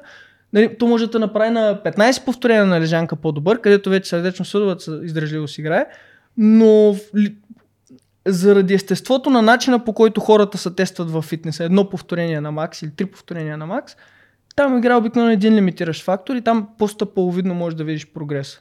Но също нали, в тренировките с тежести, повтаряйки едно и също нещо, няма да ставаш до безкрай по-добър. Тоест, а, увеличава се натоварването, намаляват се примерно почивките между повторенията, променя се работния обем с повече повторения и по-малко серии или обратно. Трябва да има някаква градация в цялото нещо. Нали? Не можеш просто да правиш едно и също нещо. Да. Преди, да. Да, давай ти я дъщи. Преди да, един, може би последен въпрос, за да може да за, за как кажа, заключим тази част от нашия разговор и после може би малко да изследваме отново. Да, да говорим за когни... когнитивност, защото малко ми се струва, че Точно за много, ще говоря. много, много силно наблегнахме на постижения. Да, Да. да. Каква е ролята на, на ментора и на треньора? Последно исках да попитам аз. А, от моя гледна точка, ролята на, на този, аз го наричам консултант, защото в нашата сфера, то не е, особено в любителското бягане, няма точно треньор. Но ролята на този човек е той с опита си да те спира да правиш глупости. А, обикновено хората са толкова мотивирани, че искат да направят всичко още днес. И консултанта трябва да е някой, който има достатъчно опит и достатъчно знания да каже ти ако направиш 20% по-малко днес, утре ефекта ще е същия, а, ще се чувстваш по-добре или ще е по-sustainable цялото нещо. Тоест той е някой, както в повечето спортове или направления на живота, който те вкарва в, а, в, в релсите, когато ти не знаеш точно къде са релсите и ходиш така с превръзка на очите. И може би малко да ти помогне за това с очакванията. Със сигурност, да, това е един от показателите, дето много помага хората, като им дадеш реалистични очаквания. Защото те в началото, както говорихме, като нямаш опит, си слагаш не знаеш какво точно ще се случи. Да кажем, някой ако тръгне джуниор да естимейтва някакъв проект в работа, mm-hmm. той може да каже точно не 6 месеца, той стане за 3 месеца или за 2 години. Нали? Да. Няма, няма опит.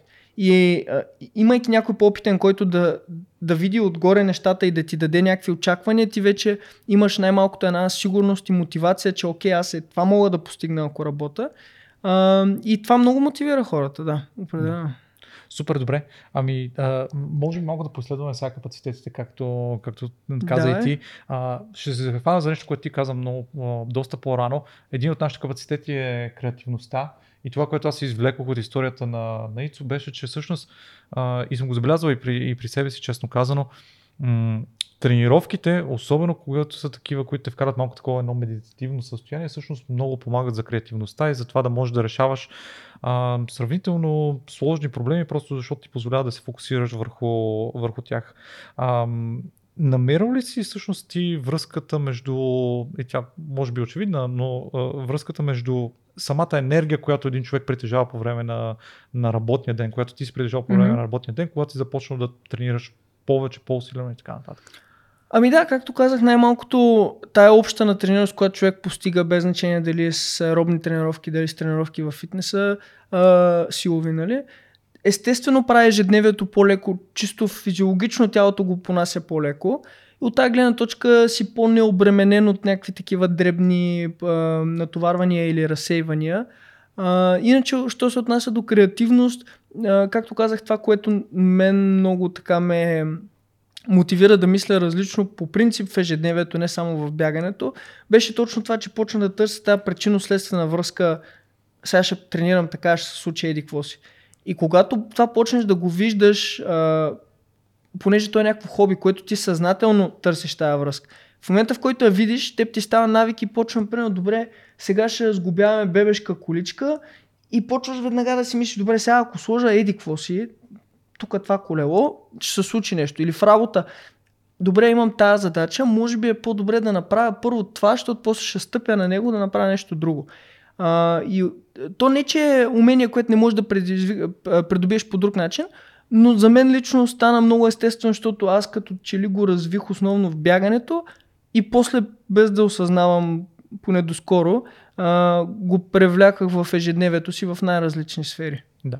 А, а намирал ли си било това от твоята история или от неща, които си а, си научил с хора, с които си работил, всъщност връзката между спорта и така наречените когнитивни капацитети, които ние сме, mm-hmm. сложили най-вече нещата от сорта на спос- способността да научавам, да възпроизвеждам или буквално колко неща мога едновременно, колко, колко бърз и бистър ми е в момента ума и мога да задържам в, в ума си. Най-много това, което от капацитетите, с които, които обсъждахме, най-много този, който забелязвам да се развива при хората е концентрацията. Особено хората, които а, започват бягането, нали, прогресират, стават малко по-добри и решават, че искам сега да се занимавам с някакъв а, някаква по-дълга дистанция, някакво по-дълго състезание.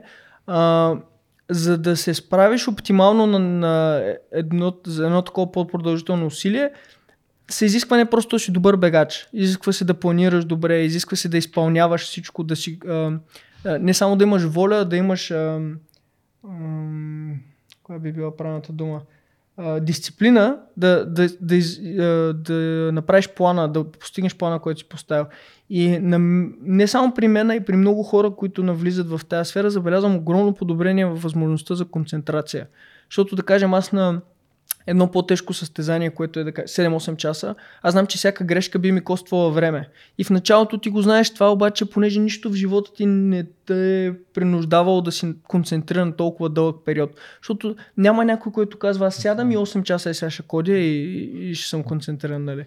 Обаче изведнъж отиваш на състезание, ти знаеш, че сега е втория час, обаче ако сега не си концентриран, следващите 8 часа ще са мъка. Да. А, и това, това по някакъв странен начин те поставя пред свършен факт, т.е. ти си дължен да си концентриран и хората с повече опит, особено хората, които нали, целят прогрес и търсят постоянно това подобрение, в такива дълги състезания умеят да се концентрират много. Да. И даже мисля, че това е, да кажем, разликата между мен и някой друг на моето ниво, който бяга, но няма такива резултати. Според мен е умението да си концентриран много дълго време. Да.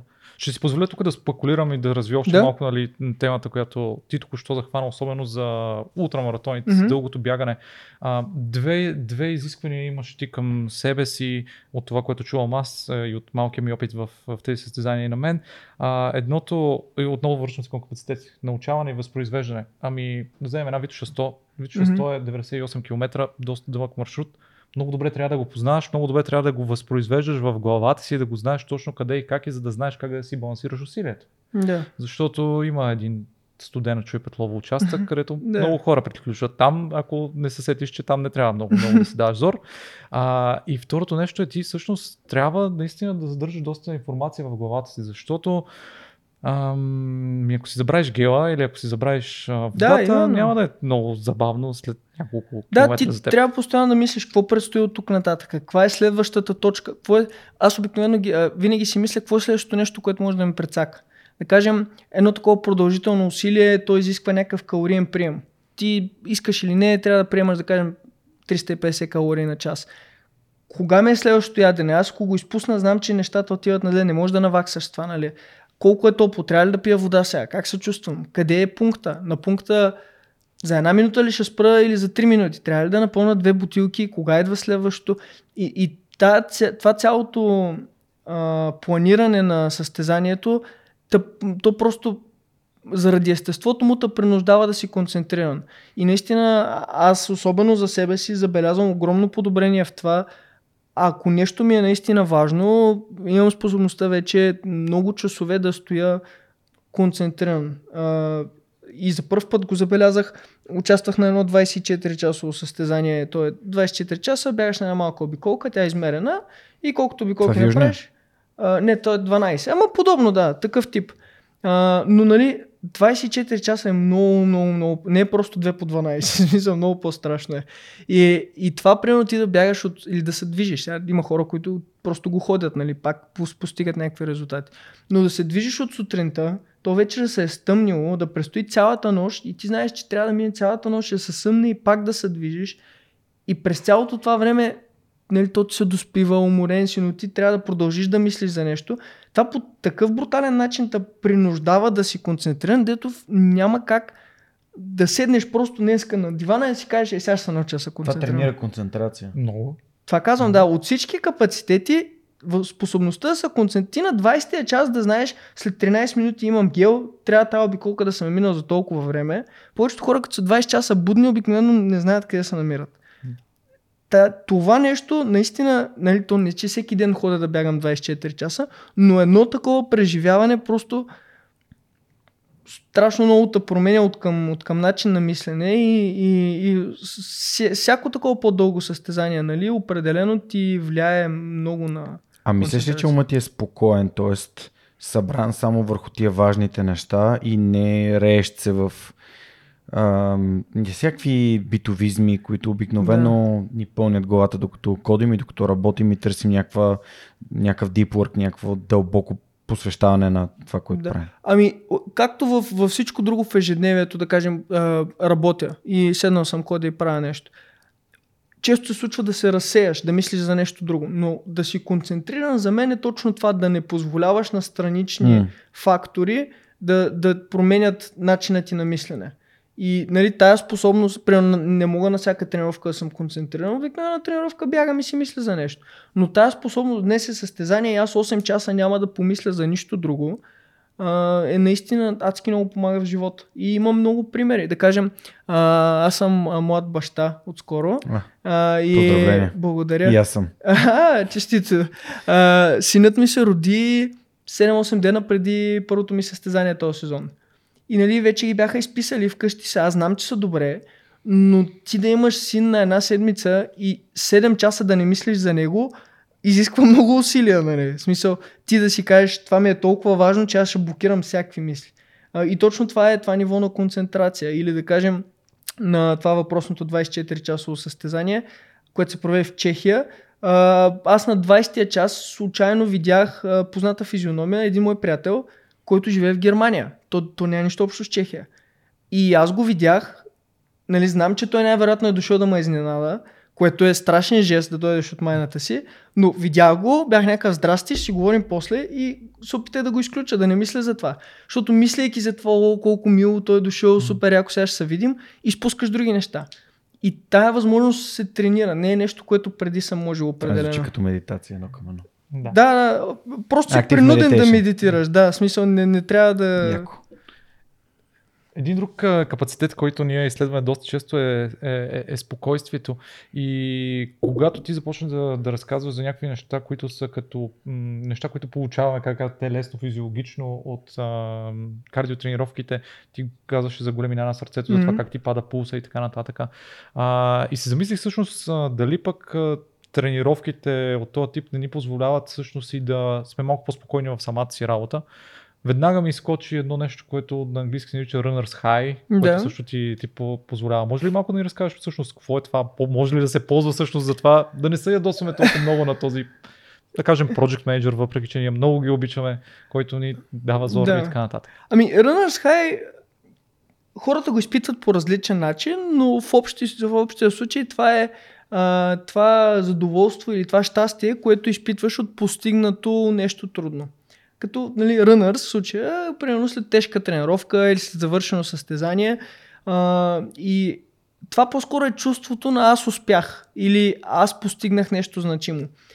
В ежедневието не, не може да бъде пряко използвано, но определено хората, които не бягат, могат по някакъв начин да релейтнат, защото ти можеш да изпитваш developers high, като изведнъж дебъгнеш нещо супер трудно, да три дена е мъчило. А, що се отнася до това да си по-спокоен или да, да не се напрягаш толкова, това а, може би начина по който аз съм развил това качество спрямо бягането е основно заради това, че тренирайки, тренирайки нещо какъвто и да е спорт, ти виждаш колко, това, което говорихме, колко незначителна е една тренировка и колко голямо значение има това си постоянен или 5 години или 10 години. И от, от тази гледна точка в ежедневието се забелязвам, че става много по-непокист, както казват. А, много често нещо се случва вкъщи, жена ми е малко притеснена, аз съм някакъв, чакай сега, това ще повлияе ли на нещо или се притесняваме просто за да има притеснение? А, и от тази точка мисля, че не конкретно бягането, а по принцип спорта или нещо такова, което правиш много дългосрочно, което не виждаш веднага ефекта, би те научил точно на това, че ден за ден нали, едно действие не е толкова сериозно. И да, може да се случи в работа нещо да се сдърпате с някой или нещо да не върви, но а, с времето свикваш, че това не е толкова big deal, колкото си мислил преди. Просто тази способност да не реагираш прибързано. Да, да. Ден си реактивен. Да, да.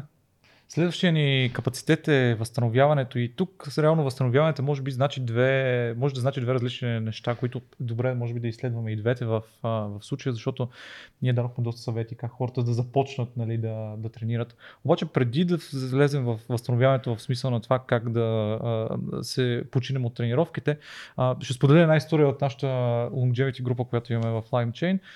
Един от хората общо взето казваше а, хора, нали, днеска беше много тежък, а, много тежък ден, а, няма да мога да се справя с някаква каква си задача и един от другите хора му казва, хуй потренирай и след това пробвай пак. И си замислих, че то това май работи. Ти забелязал ли си го? Физически не. Колкото и хората да им харесва някой да ти каже, абе, хой, бягай се, да кажем, настинал си, бягай се чувстваш по-добре или имаш мускулна треска, бягай. Субективно може да се чувстваш по-добре, но физиологично няма причина да се натовариш и после да се чувстваш по-отпочинал. Нали? То, то се против, противопоказни са. Но от гледна точка на нагласа и нали, психическа нагласа, ментална нагласа, определено има ефект, най-малкото защото излизайки, сменяйки атмосферата, нали, а, сменяйки начина на мислене, все пак а, по някакъв начин, излизайки навън, ти не е задължително да останеш в, нали, мислейки си за проблема, който си имал. Един вид това по някакъв начин ти помага за да постигнеш някакво разсейване, което е точно някакъв, ако си представиш една видеоигра, е някакъв речардж на менталната ти способност точно. да мислиш, което в последствие като се върнеш, да. ти вече имаш по-голям капацитет за това, добре, айде сега ще почна да го използвам, за да реша проблема. Но такъв би имал според мен всяка, всяка почивка, която не те по някакъв начин не те кара да мислиш за конкретното нещо. Просто бягането или някаква тренировка са много добър вариант, понеже си принуден да не мислиш. Смисъл, ако отидеш да дигаш в фитнеса и клякаш с 100 кила, не си мислиш за проблема, да си имал в работа. Но от тази точка да работи, но не непременно, не бих казал, че непременно бягането или някаква конкретна тренировка, а като цяло отвличането на вниманието и способността после да се концентрираш отново. Да. А, а от гледна точка на възстановяването наистина от тренировки, така че може би резултатите от тези тренировки mm-hmm. да са по-добри, а, по-видими, когато става да. въпрос, може би, за, за, за фитнеса. А, може ли, може би, няколко съвета да дадеш за, за хората, които сега стартират или пък са, са стартирали? Или кои са нещата, които са важни, за да не се спъваме сами? Да, да. Там, мемето за онзи с колелото и дет сам си бие пръчката. Да. А, откъде да почнем? Особено в нашата сфера, а, хората за добро или лошо имат финансова възможност да пробват всякакви странни неща, които са чули, че помагат за възстановяването. За жалост, повечето от тях не работят. А, обаче веднъж камитнал към това, веднъж купил си надуваеми бутуши за 1000 лева, ти не искаш да признаеш, че те не работят. Което ти загубва още по-голяма част от времето. Uh, друг мой любим Twitter акаунт, който следа е на Стив Магнес, който също е... Повечето хора, които цитирам обикновено са в тази сфера. Той е uh, един от хората, които уисълболнаха Ланс Армстронг, но като цяло се занимава и той с спортни изследвания. И едно от нещата, които той каза, беше за всички longevity bros, нали, както сега е модерно, които се опитват да минават през различни терапии да пият най-различни шейкове, какво си и после спят 5 часа на ден просто почнете да спите нормално количество. Okay, Тоест съня е, да, първото, колкото и банално да звучи, колкото и да е изтъркано, всички си казват, в 21 век сме, няма ли вече нещо по-яко? Няма нещо по-яко. Смисъл, аз просто като тренирам повече, спа 10 часа вместо 8 и всичко е супер. Някой като ми каже, аз съм спал 4 часа, ама съм добре, ще тренирам, аз му казвам, не си добре, препирай се, днеска няма да тренираме. Защото е, адски голяма предпоставка за това да се представиш добре или съответно да, да не можеш да се представиш добре. А, та, това би било първото нещо. Всеки, който иска или да се възстановява по-добре от тренировка, или просто здравословно ежедневието му да минава по-добре, е съня. Нали? Сега има най-различни, е, какво се казва, най-различни гайдлайн за това колко е нормално да, да се спи, но със сигурност масово хората не се чувстват комфортно на под 7 часа сън. Uh, да, някой може да е привикнал, да, чували сме за Маргарет Тачер, не знам си кой още. А? Коби Брайан. Коби Брайан, да, дето изкарване на по 4 часа. Физиологично това не просто е невъзможно, а е вредно. В смисъл, всеки подкаст на някой адекватен спортен лекар, който говори за сън, ще каже, че това не, не е някой различен и може да оцеле на 4 часа. Не може да си толкова различен да оцеле. Mm. Може да преживяваш на 4 часа. Не може това да е здравословно за теб. Да. Спирам само, за секунда. Само да кажа нещо много важно. Да. Същото, давай. Значи, тук подценяваш го. Това е безплатно, значи Кой? не работи. А, да. Значи безплатно да. не може това да е нещо... Не, аз, както казах, като едно уважаващо себе си IT съм дал неприлично много пари за масажори, вибриращи пистолети, надуваеми бутуши, фолм ролери, вибриращи фолм ролери, ластици. Всичко, което се сетиш, което просто в него е, нали, имал това нещо в едно изречение с рекавери, аз съм си го купил някога и почти всичко съм го продал след това. Смисъл, няма... Знам колко е яко да имаш нещо фенси и си кажеш, о, ей, сега ще направя е това. Обаче по-яко е просто да си легнеш един час по-рано. И, и работи повече и се чувстваш по-добре. И е безплатно. И е безплатно. Което, да, в тази сфера е малко... Да, един безсрамен плък, че съвсем скоро ще имаме епизод за съня. А, супер. Да, това наистина аз а, даже с удоволствие би го слушал и би го пуснал към, към разни мои трениращи, защото хората просто не осъзнават колко огромна част от, не от възстановяването, тренировъчния процес като цяло, защото една тежка тренировка, ефекта от нея идва от възстановяването след нея. И ако възстановяването не е качествено, нито може да направиш втора тежка тренировка, нито изобщо от първата има някакъв смисъл. Да. И това е толкова приложимо за мускулите, колкото и за мозъка. А, абсолютно, да. В смисъл, всеки, който се е чувствал зле и не е можел да свърши нищо и седи, много често някой сте чували да казва, гледам монитора и нищо не мога да направя, просто стани от тъпия монитор и си легни, наспи се и вижда ли ще стане. да. Не. Добре, топ едно съня. Да, с много. В смисъл, топ 2 дори Да. не е близо. Аз обикновено не говоря за другите Да. топове. Добре. Студено, топло, някакви такива неща. Пак, сега покрай Хуберман и там другите инфуенсъри в тази посока има някакви м- тенденции за това. Изследванията не са категорични за това, че непременно, да кажем, редуването на топло със студено или студените душове сега, луми, едни, не знам дали сте ги виждали, Да. като вани са много популярни, има ги навсякъде.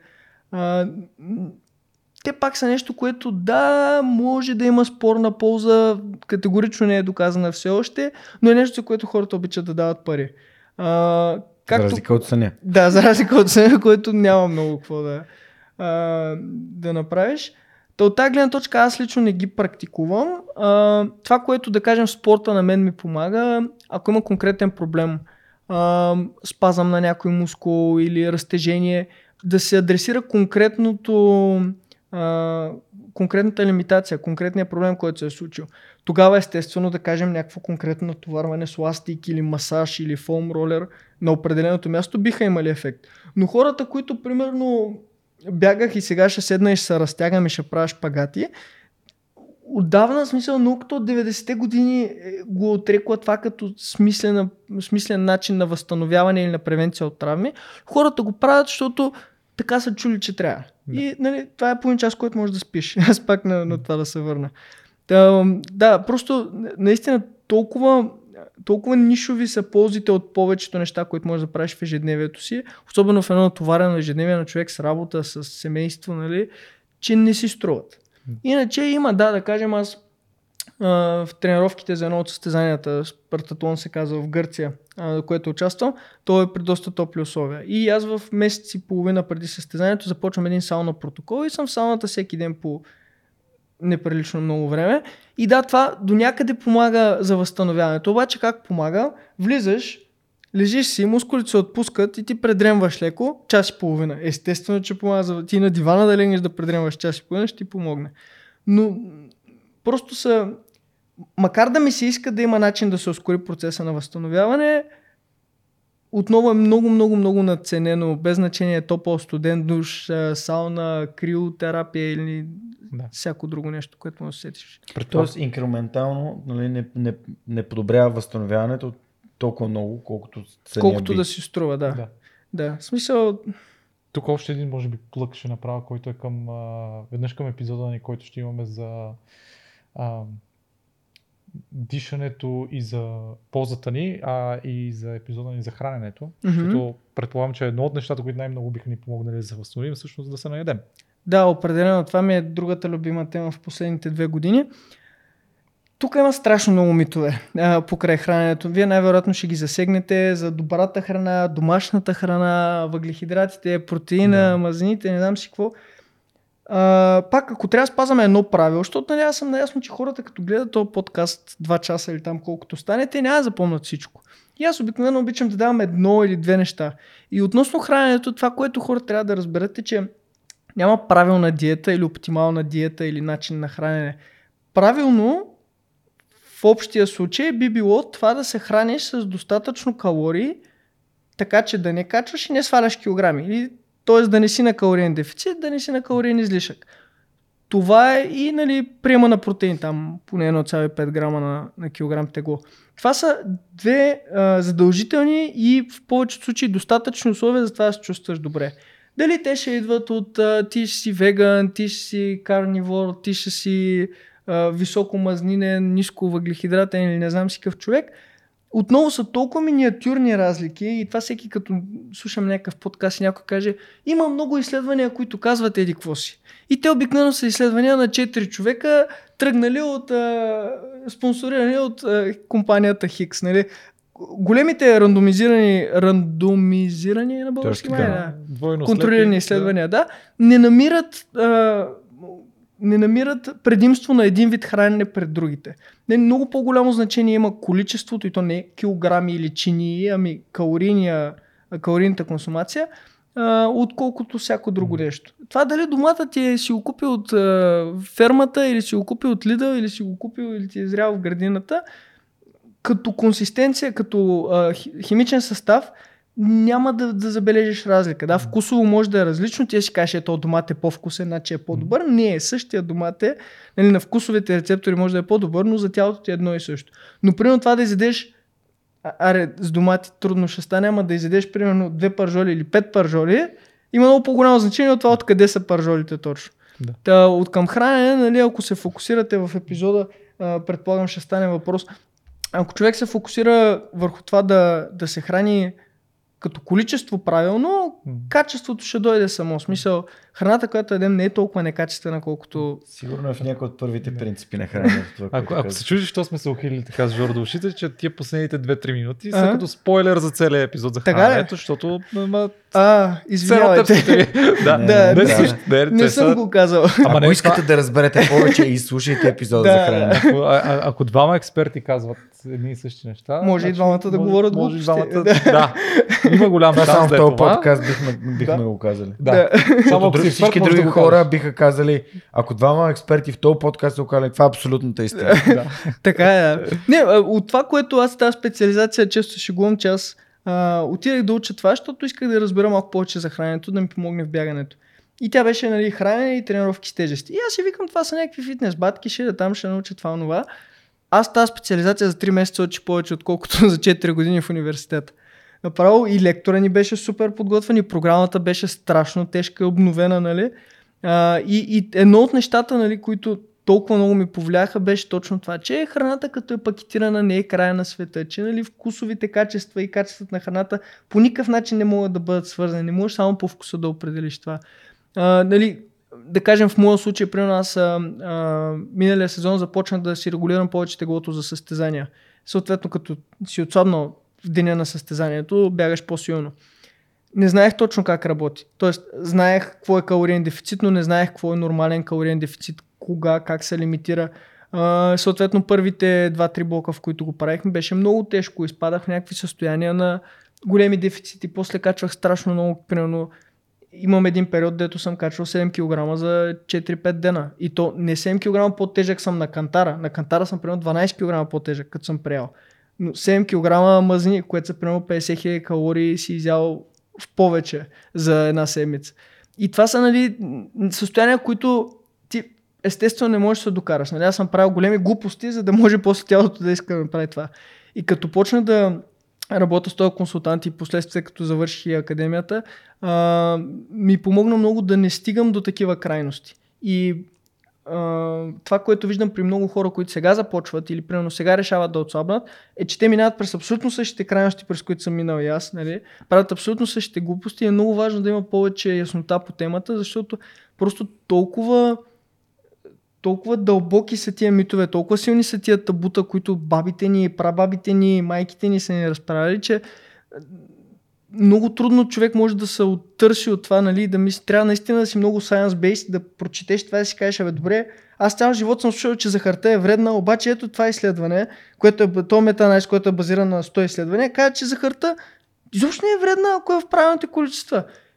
И ти да го прочетеш и си кажеш, ами да, забравям какво съм слушал цял живот, това ще прочета Да. сега.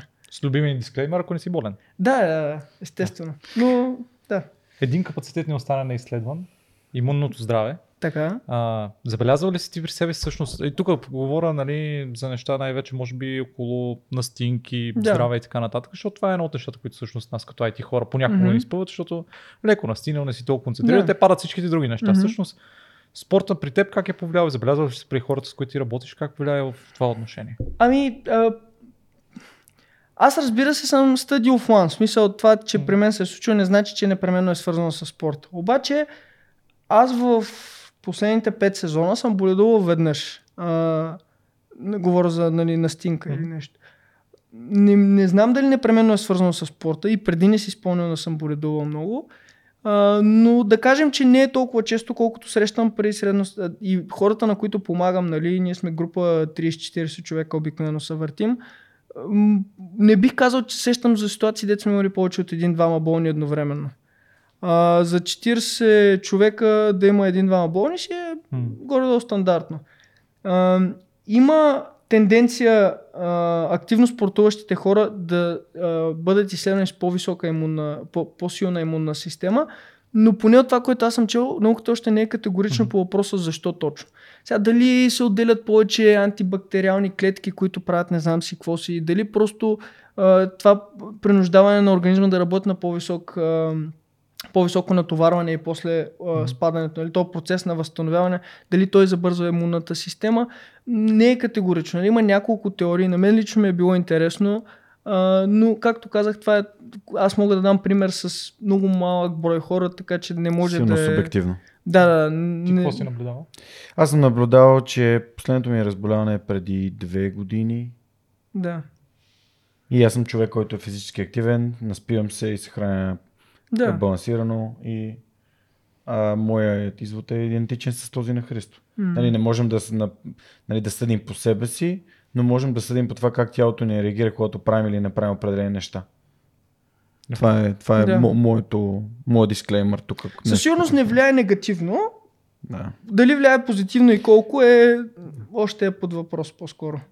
Тук си задавам въпроса, може ли да го предобриш? Можеш, ако не се възстановяваш. Тренировките? Да. Определено, да, във, във всички отношения. А, много често в периоди на претрениране, РЕЦ а, е акронима на това, а, хронична калорийна недостатъчност при спортисти. А, един от основните а, признаци за това, нали, освен повишаване на някои ензими и хормони в кръвта, е точно това. А, по-слаба имунна система, по-лесно разболяване, да кажем, обиколката на Франция, Тур де Франс е може би най-известното състезание за издържливост във всички спортове. А, сега беше и двамата фаворити тая година, няма да изпадаме в детайли, но а, да, вървяха общо взето а, заедно през почти цялото състезание и в последните дни един чувствително падна. А, нали, загуби 7 минути, което е доста. А, и в тия последни дни започнаха да се забелязват някакви маркери на претрениране, нали, като обща умора след етапа, почнаха да излизат, имаше някаква раничка на устата, която много често е нали, един от първите показатели за ниска имунна система. Нали. А, то так, да, да, някаква, някаква разновидност на херпеса.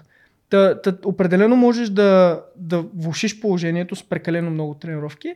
Това е, че както казах, любимия ми въпрос е колко бягане е прекалено много. Някой като му пита, аз прекалявам ли? Да, можеш да прекалиш много бягане, но това е много, много, много бягане. Нали? Средностатистическият човек не само, че няма времето, той дори да има времето, не може да положи такова усилие. Нали? Ако кажеш на някой прекопай тия 7 ниви тук, той не може да го направи. Може да е лошо, може нещо да ти стане на ръцете, но физически нали, мога да претренирам, да кажем аз, защото аз съм свикнал да тренирам 30 часа на седмица, които са горе-долу здрав... здравословния лимит, малко под това, но да кажем нет ефекта все още е положителен на малко над 20 часа. Но да кажем стигнеш ли чувствително повече часове, може да е опасно. Аз мога да заради миналото си, нали, заради е, формата, в която съм, мога да изкарам малко време на това огромно натоварване. Но повечето хора, да, може би ако тренираш 35 часа седмично ще е много, ама повечето хора тренират, тренират 35 часа месечно. Нали? Много далеч са от този ефект.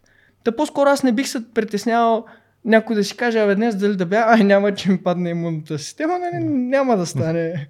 Добро извинение. да, да, в смисъл супер извинение, но не, не е. Добре. Имаме няколко тук въпросчета, които сме събрали и от лаймовете, и от а, други хора, водещи и така нататък. а, ние първия горе-долу го отговорихме, обаче пак ще го поставя на масата, за да можем да го, как да кажа, да го, да, Да да, го да го затворим. сложим, Да, да, да. го, Да го обобщим. да го обобщим, да. Инструменти и съвети за стартиране и поддържане на един балансиран тренировъчен режим. Ти Уха. спомена... Ми целият трябва- подкаст горе. Да, ти спомена... Чуйте ни пак. да. Ти спомена две-три а, тренировки нали, за издръжливост. Да. А, не, може, ако искаш към тях, може би да добавим силовите тренировки. Има ли място и за високоинтензивните тренировки някъде там? Аз, а, ако аз трябва да помагам на някой, който никога не е спортувал или който иска сега да започне, да. бих го посъветвал това, да, да кажем, да не се хвърля на повече от 4, максимум 5 тренировки в седмицата, като 3 са напълно достатъчни нали, в началото. Зависи пак от нивото на човека.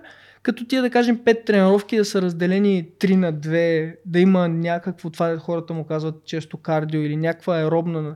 Без значение дали ще караш колело до някъде, дали ще худобягаш някъде, дали нещо ще правиш на ниско интензивност. Тоест не да свършиш бягането и да седнеш да припадаш долу, ами свършиш бягането и скачаш по стълбите и се прибираш. Такъв тип натоварване като интензивност.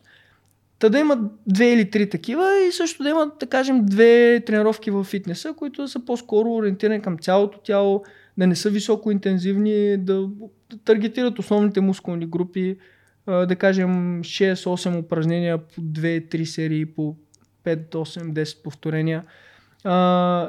Този, нали, това би било доста sustainable в началото, ако някой просто иска да почне да се чувства по-добре. Впоследствие вече да преценя, бе, бягането ме кефи ще бягам, фитнеса ме кефи ще тренирам в фитнеса или нещо друго нали, ще правя. А, от гледна точка на храненето, естествено, ако, както казахме, по-низкия процент телесни мазнини и липсата на наднормено тегло повишават не само качеството на живота, ами и продължителността му. Тоест, аз ако съм някой, който сега почва да тренира и съм с наднормено тегло, определено бих адресирал това първо, освен всичко друго. А, сега ако не мога да се справя сам или не разбирам как работи, това е едно от нещата, за които най-много си струва да се консултира с някой. Да кажем, всеки може да излезе и да бяга, всеки може да отиде да вдига на лежанката, но човек с наднормено тегло да, да свали тия килограми и някой да му помогне да го направи това адекватно и sustainable е адски важно. Най-важното нещо, което някой може да направи. А, да се консултира с, с някой в тая насока, съответно някакви контролирани калорийни дефицити, които да не са прекалено много. А, и вече постепенно, както казах, тия две-три неща, като се наслагат и се съберат две-три седмици, четири, може да почне да се мисли за увеличаване на това. Но да не е някой много мотивиран, аз от утре от 1 януари ставам различен, нали? И три дена не ядеш, направиш две бягания и пет тренировки в фитнеса и после една седмица не знаеш къде се намираш. Трябва да е... Винаги трябва да си кажеш, оф, искаше ме се още малко, ама спирам. Да, да, да спреш преди да, да, да ти е станало гадно. Да. А, а повечето хора им става гадно и те са някакви ще стисна малко зъби, нали? Тоест, те малко предобрят вместо малко по-малко, отколкото Да. трябва. Добре, супер. Ще добавя направо към този, имаше един а, въпрос, който е, ние до някога го засегнахме. А, по време на фазата на изграждане, когато се готвя за аеробно състезание, Така. пречат ли ми всъщност високоинтензивните тренировки? Не, както казах, не пречат, изключвам умората, които те носят. Тоест, ако днес си правил много тежка интензивна тренировка, утре ще си уморен. И това ще пречи на утрешната тренировка, чисто като обща физическа умора. Да. Няма по някакъв начин това, че си се напънал или си работил анаеробно 6 минути или 10, примерно, ако много искаш, а, да, да намали аеробния капацитет или да влуши по някакъв начин сърдечно-съдовата система. Единствено това пропуснатите ползи. Хората много често се фокусират върху ефекта от нещо. Не гледат нет ефекта. Тоест, да, еди, какво си ще ти помогне, но той има и отрицателен ефект и трябва да ги събереш и да видиш общо ефекта дали е положителен. Тоест да си готов да платиш цената. Точно така, да. Ако цената е по-голяма от това, което ще Резултата. получиш, не си струва, да. В този случай, да кажем, особено ако се готви някой за състезание, което трае повече от час, час и половина, високоинтензивните тренировки по-скоро имат по-голяма цена, отколкото полза. Okay. Но ако държиш да ги правиш, това няма да ти повлияе. Ако държиш един ден в седмицата да се напънеш и да се чувстваш пулса в ушите, няма да ти стане по-лошо на бягането утре, няма да ти навреди по някакъв начин. Да, добре.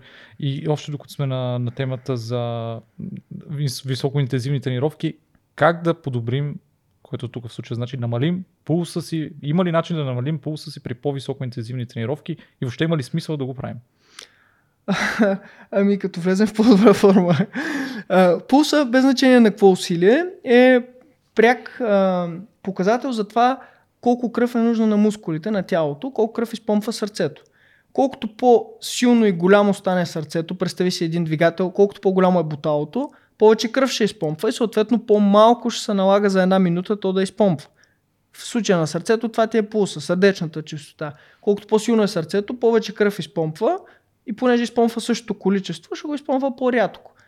Но само по себе си пулса на някакво усилие не е показател, който трябва да се стремим да, да намалим. То е, а, то е измерител на това в каква форма е сърдечно-съдовата система.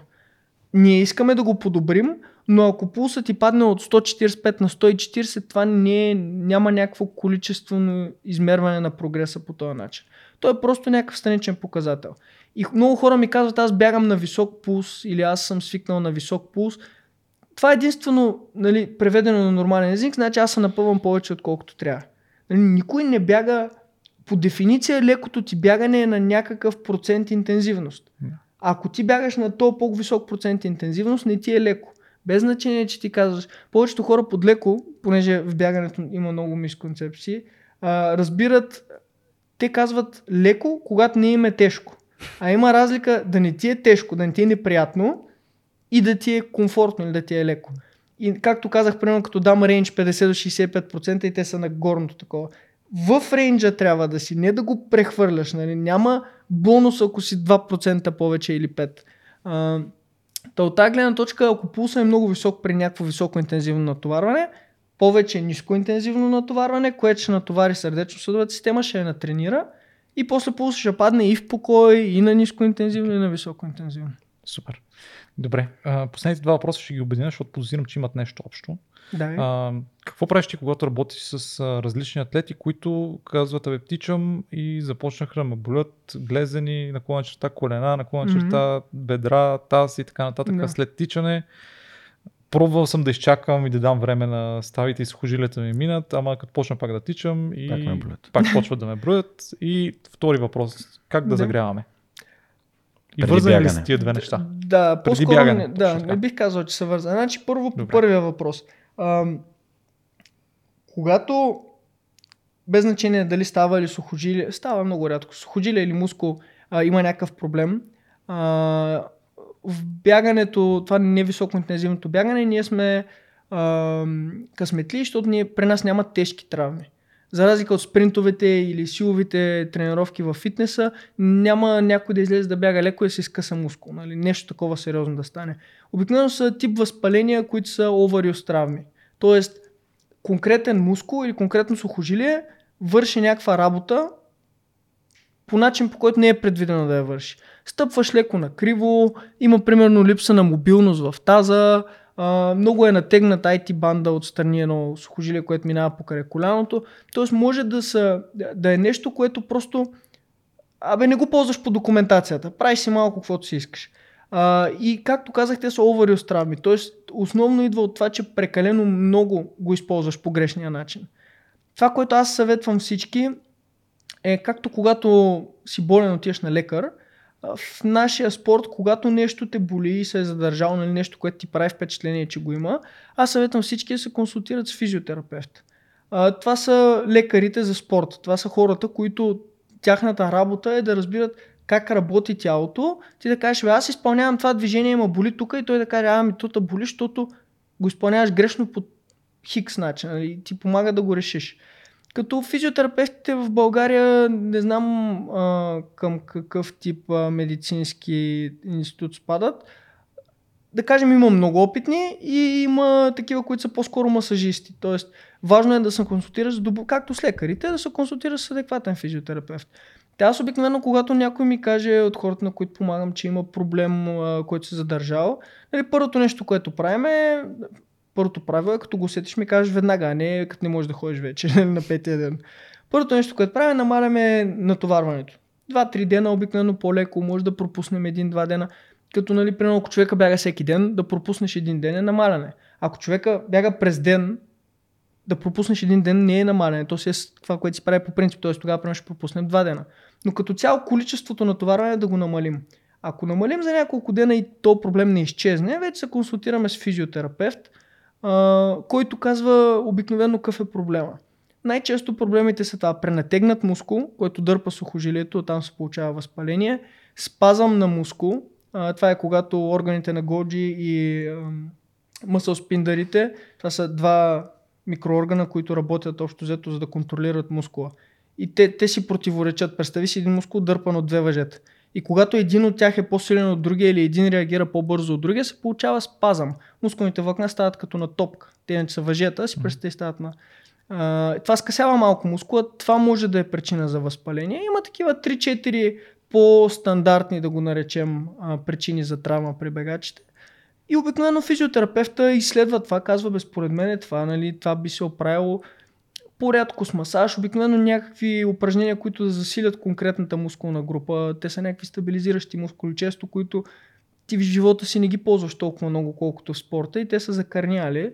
И упражнения с ластик или със собствено тегло една-две седмици, просто даваме времето на този мускул да се върне към това.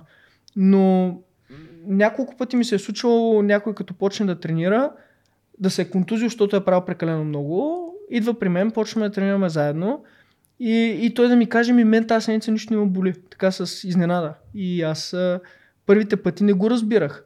Но се оказа, че има хора, които са свикнали просто да свързват бягането с някаква болка. Нещо трябва да има. Това не е така. Нали, за всички, които слушат и гледат, ако нещо ви боли като бягате, нещо се е объркало. В смисъл, това не е by default да те боли. А, и трябва да се да, да не се пренебрегва това. Нали? Ако в кода ти гърми някакъв warning, той кода сигурно ще върви и с този warning, ама ти го правиш от нещо, не е, нали, някаква аларма мига там и ти казва, бе, това не е окей. Okay. Та е важно, това е хубаво въпрос, защото наистина има адски много родители, които предполагат, че да бягаш, значи да те боли. И, че трябва след като си бягал 2-3 дена да си починеш някакви такива неща, не е, не е хубаво. Това е като не, всъщност нервната ти система дига този warning, нали? То Да. още не може нищо да не е щупано, обаче нервната система е там нещо не е наред, там нещо Именно, не е да, наред. да. И ако, ако след всяко бягане имаш някакъв warning, има проблем. В смисъл не се случва от само. Защото, нали, с опита научаваш, че има дни, дето просто ставам и днеска мускула ми е малко по-натегнат. И ти знаеш, че това не е страшно. Нали? Това, което, примерно на мен, един от скиловете, които много ми помага, като работя с много хора, е, че аз през годините вече съм минал през най-различни типове травми и мога само по това някой като ми опише какво му е да преценя това опасно ли е, това, или примерно състезание като се случи, мога ли да продължа, трябва ли да спра, ще го влуша. При повечето любители естествено не е така и при мен в началото не беше и тогава трябва да се консултираш с някой, в този случай физиотерапевт, който да каже защото има много травми, които можеш да продължиш да се тренираш, просто да ги адресираш междувременно и да изчезнат за седмица. Има и неща, с които ако оверил с травма и ти продължиш да я тормозиш, тя може да се възпали до състояние, в което на един месец да не можеш да правиш нищо или два месеца. Си направиш бурсит на коляното. Да. тя- Да, примерно има много, много такива случаи, но да, няма, няма нещо много опасно, дето примерно, нали, както казах, да скъсаш мускул и да трябва операции, Да. такива неща. А загрявката? А, а, загрявката, една от лекциите в специализацията, дето учих, беше точно за това. А, понеже а, и в фитнеса, и в бягането, особено хората, които са ги гледали предимно по телевизията, нали знаеш, в една комедия, като има някой да бяга, преди това са кълчи нещо да. Чекне. Не само, че няма нужда, ами няма а, научно потвърдена литература, която показва, че загрявката намалява шанса от контузия. И в силовите а, тренировки, и в бягането. Като естествено, това е, говорим в нормални граници. Сега ако влезеш в фитнеса и направиш едно максимално повторение без да си правил каквото и да е, ще е проблем. Но една типична тренировка, в която започва с, да кажем, по-низки, по-низки тежести. Вработваш се. Да, вработваща серия. Или примерно а, за лекото бягане, просто излизам и почвам да бягам. Но ако да кажем нещо по-високо интензивно или някакво темпово бягане или интервали, а, винаги като пиша програмата на човека, то му пише загрявка, примерно 10 минути леко бягане, основното нещо, нали, основната тренировка, въз, а, разпускане. И то период на загрявка е просто това да, да се раздвижиш. Няма нужда от, а, не, не, както казах, не само, че няма нужда излишане, а от стречинг, от, а, да кажем, бегови упражнения в много конкретни случаи може и да може, но за, за едно леко бягане няма нужда. Да. А след тренировката? След тренировка отново. А, много е популярен статичен стречинг след тренировка в България. Не знам защо. А, пак, не, в смисъл, за, за щастие не е базирано на научни или за нещастие на, на научно обоснована информация. Просто е нещо, което за жалост а, така в а, световната литература е познато като а, ефекта на изтока. Това, понеже спорта в България е базиран основно на това, което знаем от нашите руски събратия, където това е било по-популярно. Това са някакви устарели а, методики, които се спазват от тогава. Но, както казах, а, да, би имало ефект от а, някаква съвсем лека, пак статично говорим, а, а, разтяжка след, след бягане. Хипотетичният ефект би бил това, че ще успокои малко мускула, ще го отпусне, но повечето хора, които го правят, обикновено както и в тренировката, искат да е повече, отколкото има нужда да го усетя. Някой като ми каже, аз да го усетя тук да му опъва. Ти ако си го усетите да опъва, вече е проблем, нали? Тоест трябва да е... Стегна си го малко. Да, в смисъл трябва да е много консервативна и в повечето случаи хората, които я правят, по-скоро излизат от нея по-зле, отколкото по-добре, макар да не го усещат. Проблемът е, че субективно, като си тренирал и си уморен, и изведнъж седнеш и се разтягаш, ама си почиваш 10 минути, ти без да се разтяга, ако 10 минути като станеш си по-добре. И хората го свързват разтяжката с субективно по-доброто усещане, въпреки че те не са причинно-следствено свързани. Да, супер. Еми, Ицо, супер. Тук сега трябва да питаме за ресурси и неща, които ти препоръчват. Ти каза за двама в Twitter. Аз Да. ще продължа да го наричам Twitter. Да, да, и аз А, си казвам още Twitter. Двама от, а, от Хиксмен Да. от а, Да. Twitter. Има ли ресурси, които би препоръчал за темата, която разлискахме днес? Спорт тренировки за пик перформанс и longevity за IT хора. Еми има около 750 ресурса. Смисъл, темата е доста обхватна. Да, както и в бягането, аз бих съветвал някой да не се хвърля сега цяла нощ да не спи, да чете всичко, което намери. А, лично тези, тези двамата, Алан Къзънс и Стив Магнас, а, ще ги намерим после да ги добавим в бележките, са много добър, а, аз много ги препоръчвам и на мои трениращи, понеже има да кажем 2-3 туита на ден от всеки, които са точно ориентирани към това а, някой, който иска да спортува, но се притеснява от нещото Хикс, какво може да прави, или пък някой, който иска спортува, как това би му се отразило на лонгджевитето. И са такъв по плавен начин да навлезеш в тази сфера. Защото изведнъж някой, който не е тренирал, може да му, или не е чел за това, може да му дойде малко прекалено много, ако го спуснем с а, 40 линка към подкасти на други някакви хора.